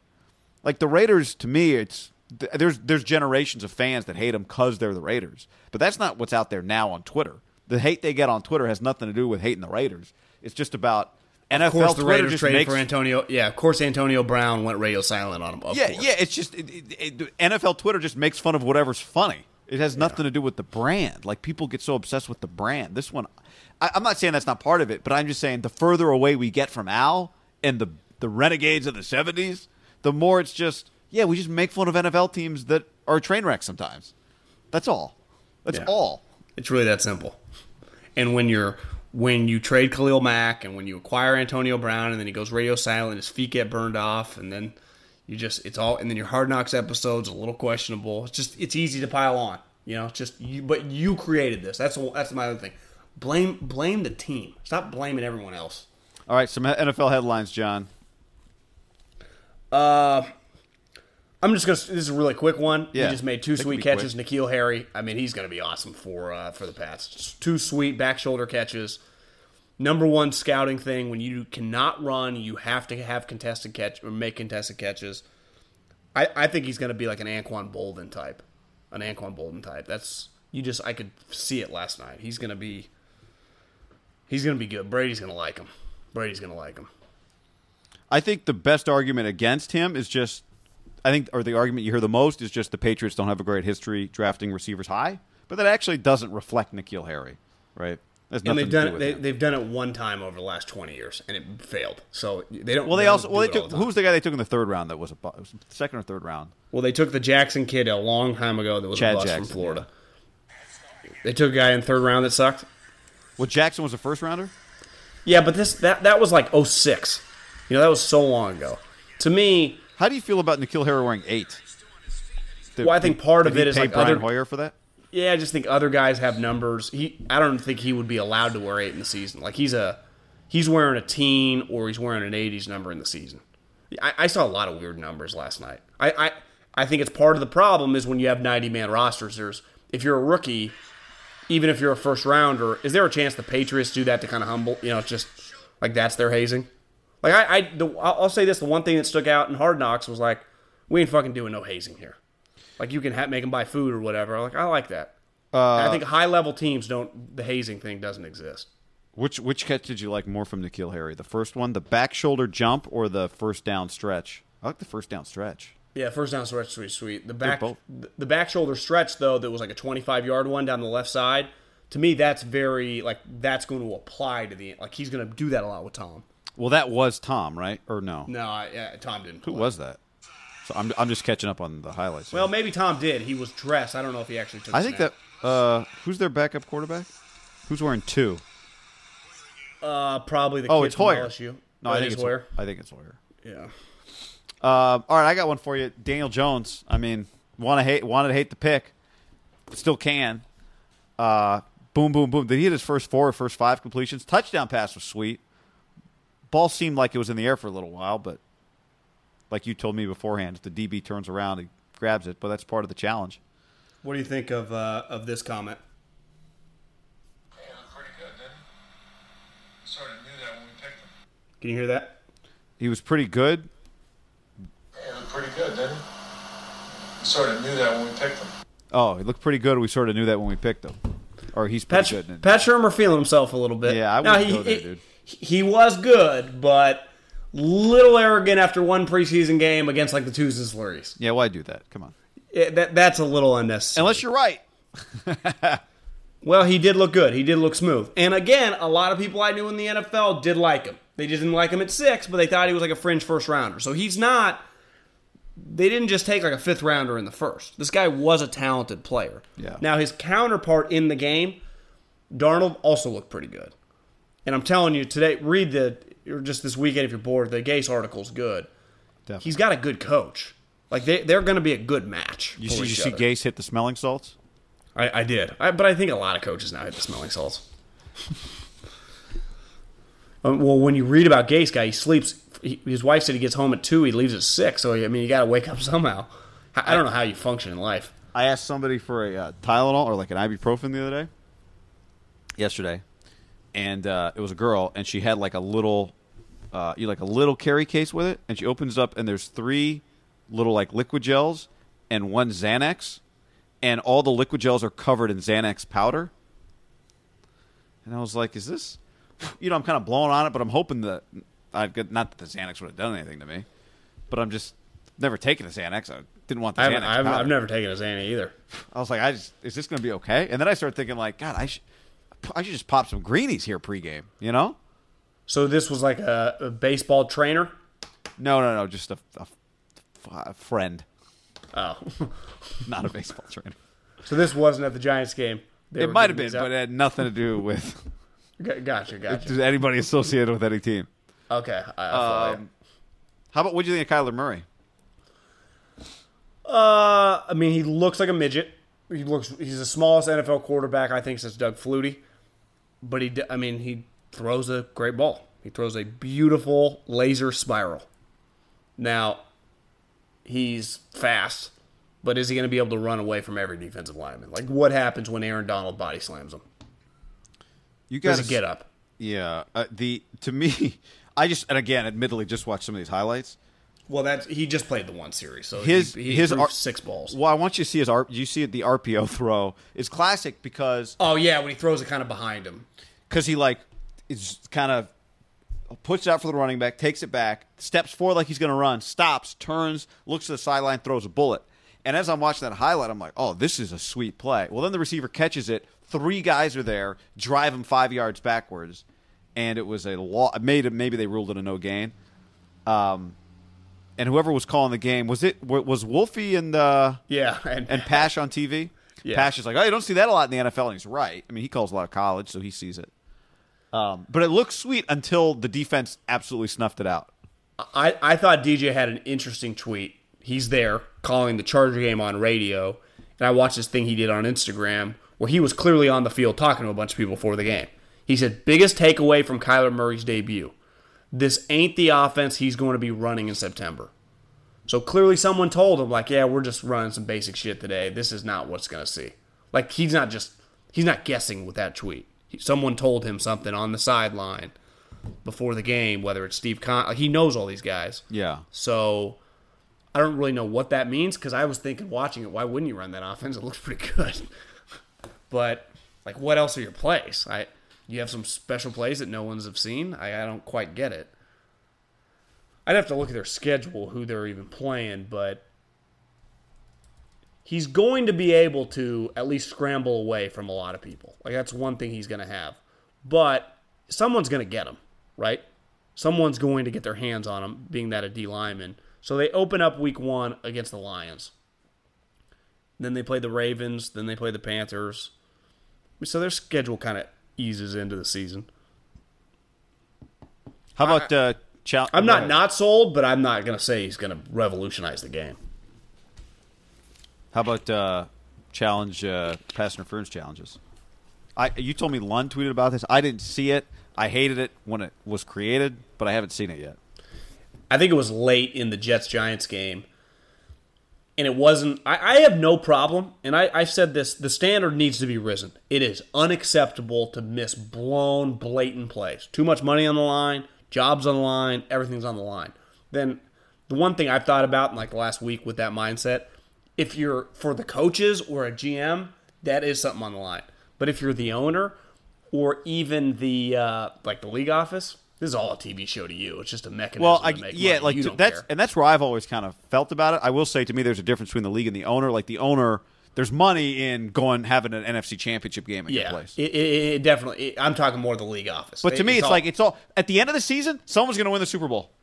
That's all. That's the NFL. That's a successful season. The season, the Super Bowl doesn't get canceled. Successful year. Doesn't yeah. matter if who you're, wins. if it. you're if you're sitting in the league office or as a broadcaster, you have zero. Doesn't matter. What about what Who about cares the scouts, the Saints? the GMs? yeah, they're going to lose Saints, their the Saints games? got screwed. Whatever. Somebody was going to. Okay. Yeah. Sucks. What about John Middlekauff that had five hundred dollars on the game? Like it's just unacceptable. You know what? Because somebody else won five hundred bucks. Yeah, and they shouldn't have. Right. But my point is like, somebody's gambling again. One of you is going to lose your money. But you you agree like the Saints one? This is pretty obvious. I got no problem with you throwing a flag on that shit like that, right? yeah. On Except here's like the. that. Yeah. Yeah. That one's a little sketchy, actually. The one angle, but that's even a like I don't know if that one gets overturned. Is what my Yeah, thing. I'm, I'm talking like a clear. You know where the guy like tackles him. You know when you're watching like a Sunday night game, and everyone's like, "Oh, where's the no flag?" It's some, uh, just a play like that where everyone universally like it's clear PI. That I got no problem with the flag. I do have a problem with because I hate defensive holding. I think defensive holding is the most overcalled playing sports guy. Where like a defender, you don't know the play's coming. You're backpedaling. Like you're allowed, you should be allowed to grab a little bit. They overturned the the play last night. It's that to me is not PI, but I by the letter of the law, it is PI. I think you're going to have some times. So what are the rules, right?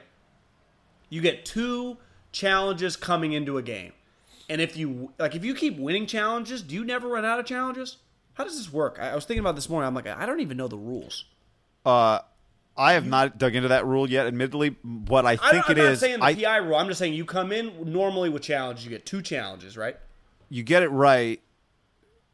You you get it wrong, you lose it. You get it right, you keep it. You get it once more.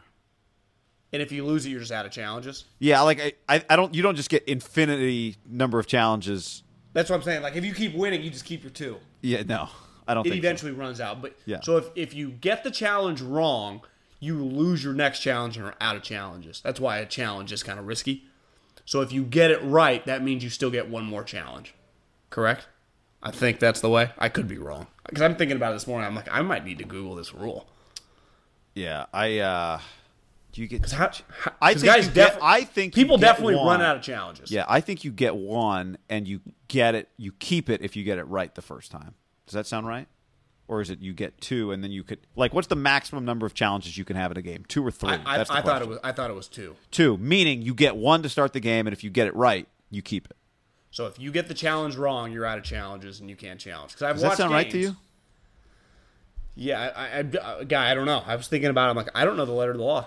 Belichick would fucking have my ass out of the building. Like, You know what? You, don't know, what's this rule? funny? So uh, you have to have a timeout remaining. Uh, Oh, that's part of it. yeah. So you get one more challenge. So you you get. What's funny, by the way, is So an it's, aside, you basically get one coming in, and you Yeah. get to double down if you get it right. as someone who has read and I, I don't want to say studied because obviously I didn't I didn't have this rule ready. The N- NFL rulebook, the NCAA college football rulebook, the Major League Baseball rulebook, the NBA rulebook, and the college basketball rulebook. People bitch about the NFL rules.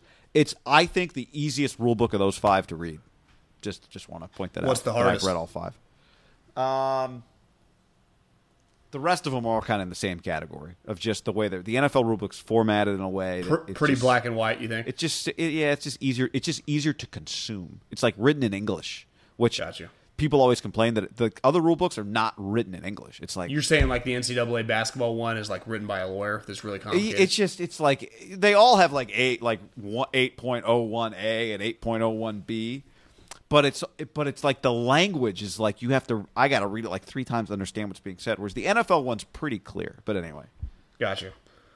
So I, I don't love. I just wanted. To I'm, brag I'm talking about a play. rules. Let's say a go route. It's a 50 yard play. That's incomplete, and where the where the where the corner's being handsy, not impeding his ability to catch the ball, but just kind of has his hand, you know, on the guy's jersey, and maybe you know grabbing a little, maybe grabbing a little a little cloth. That to me is on the letter. I get the letter of the law, PI. I'm okay with it. Now, if you grab a hand, if you tackle, I get it. But I think when you challenge that play, especially in the second half of a tie game, they're going to overturn it because by the letter of the law it is. Like you're supposed to just mirror perfectly, mirror, mirror, mirror, shoot hands up. Like that's not realistic. You're kind of holding on for dear life as you're running, especially against the good players. I, I think we're going to see a lot where you're like, oh, come on. You know, I, I think that's what's going to happen a lot. But I also think it's going to make challenges a little more complicated, right? Because you don't want to blow your load on something stupid early in the game because you want to hold that back. I've had people DM me like, "Do you think it's going to change strategy?" You could argue it might.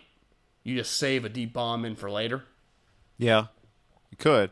I, I think the way you we were talking earlier, and you, you said you know it's like the play where the ball deflects off the ball handler in basketball. It's fingertip last when it's tipped out of his hand by the defender.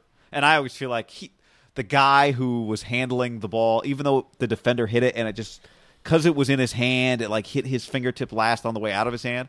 To me, like the guy who was dribbling technically shouldn't have the ball, but I think he should. Like it got knocked out by the other guy. I mean, like in pickup, everyone would give the guy not the pickup is just same deal with like the neighborhood play at second base, or you know the one I really hate is overslide the bag. Not overslide it, but just like as you're popping up for a second, your foot's not on the bag, and the guy keeps the glove on you. you you're fucking safe. You're not out. That one I hate. But in replay now, Uh, you're, that, you're that out. doesn't bother. That doesn't bother me. In much. replay now, you're out. Because to me, what baseball's really about is beating the ball to the bag. That's what it's really about in those plays.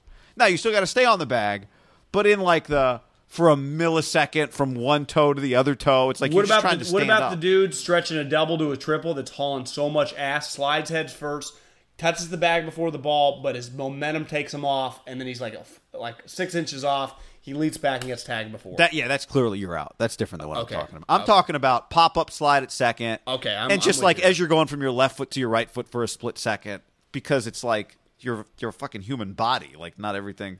Well, but because anyway. I, I think players, DBs are coached.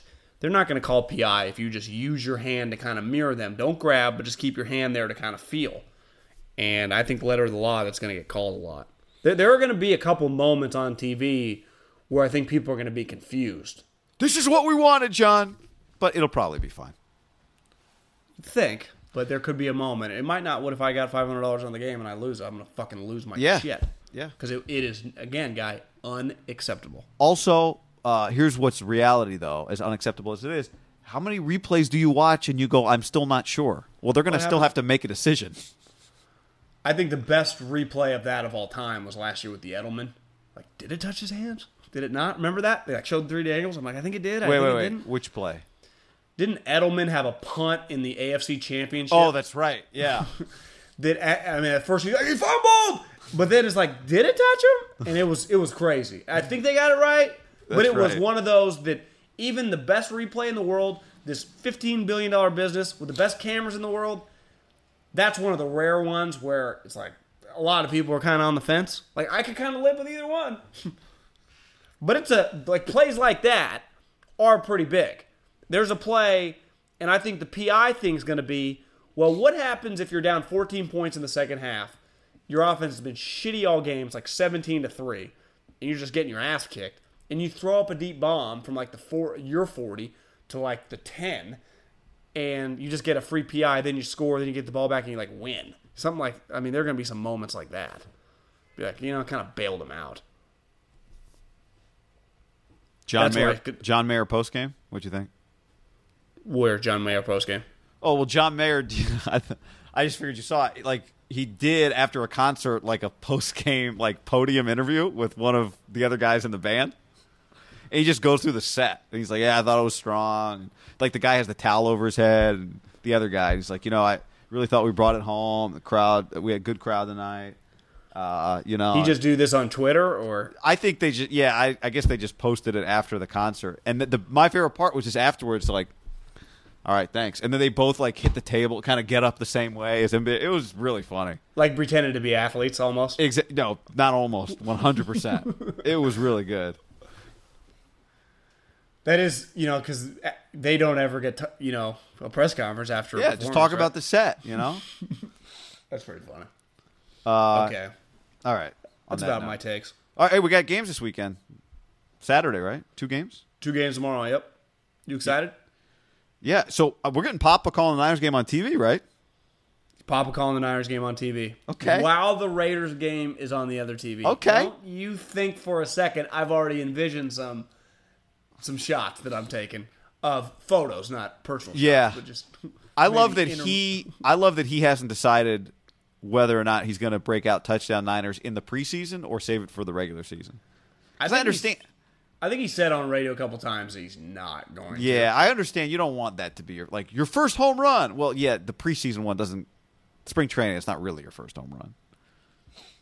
Gonna be a lot more people watching him. You know, But does his first touchdown 49ers? Does he want that to be Nick Mull? I mean, I don't even not even Nick Mullens, like uh, yeah, whoever it would be. Uh, Wilton Speight, to uh, but you know, is it? it doesn't. But don't but don't you think by next year it doesn't even matter? You just call, make the call preseason. Like once you've established what it is, you can just use it. Yeah, Eh, but also it's like I whatever. What there's no right or wrong to that. Either way, it's going to be fun. You could argue, like I, you could argue, just go 100 miles. Don't save anything. Go 100 miles an hour from the start, right? You're, I, I, that would be my. I hope he does that. Well, I, I don't think he's going to, but tomorrow I think they're both on at the same time. I'm pretty sure, or one's at five, one's at six. If you told me right now a million dollars, you have three seconds to tell me who they're both playing. I wouldn't Well, get the million bucks. I, I, I knew just because the Rams have been joint practicing, so they they're already here, and the Cowboys are coming. So it's just it to me, it's just the opponents. Like I, I didn't know a lot of the matchups. Like the Texans are playing the Packers. I, the, these ones because we did talk about earlier this week. The two games, if this was a, during the season, this would be sweet matchups. Cowboys and the Rams. I mean, it's pretty sweet. Like Hard Knocks should be good next week. They joint practice the Rams for two days, like legit full go practices. Like there should be a lot of good footage ne- next week with Antonio Brown going radio silent. So we got the Raiders kick off at five o'clock. Who's on their TV broadcast? Is it Musburger? Or is Beth? yeah. And then the Niners at six. So you're gonna get them both on a TV at the same time. So you got something to do with Saturday night. I mean, just at least football's on. Honestly, the football last night wasn't that terrible, just because there was. So you you would have been at the Giants game. So the first game kicks off last night, Jets Giants. at four o'clock. NFL Network's playing it. Well, about ten minutes in, weather delay because they thought lightning strike. So they clear out the players and they tell all the fans to go to the concourse. Mm-hmm. Always like, what's that like in the concourse? That's gonna be. But then, like a person in the media, like ten minutes later, was like, "It's a little weird. There hasn't been a drop of rain yet. Like, the weather hadn't come." But NFL Network was kind of screwed, right? They had just planned on playing that game, so they come back to the studio, and it's like Scott Hanson, but he's not in red zone mode. He's more just sitting there with David Carr, and he's like, "Let's just go around the league." Like there are a bunch of other games, so they just start flying around, kind of red zone style, but just leaving it on the game and every game was kicking off at like 4:15, you know, 4:30 around the country, and it was the it would be like Baker Mayfield, Lamar Jackson. I was like, God, this kind of feels like the NFL.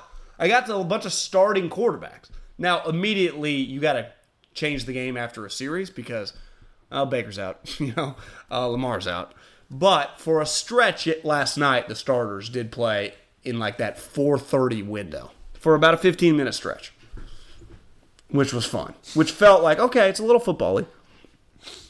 Which is not going to be the case. I don't know what Gruden said if De- if Derek's playing, but we know Jimmy's not. Goff, I think it's safe to assume that he's not playing, right? Because he hasn't played the last two years. Why would he play this year? And Dak, I can see Dak in the series maybe. You know one thing that's a little weird, Huh. and it hit me the other day.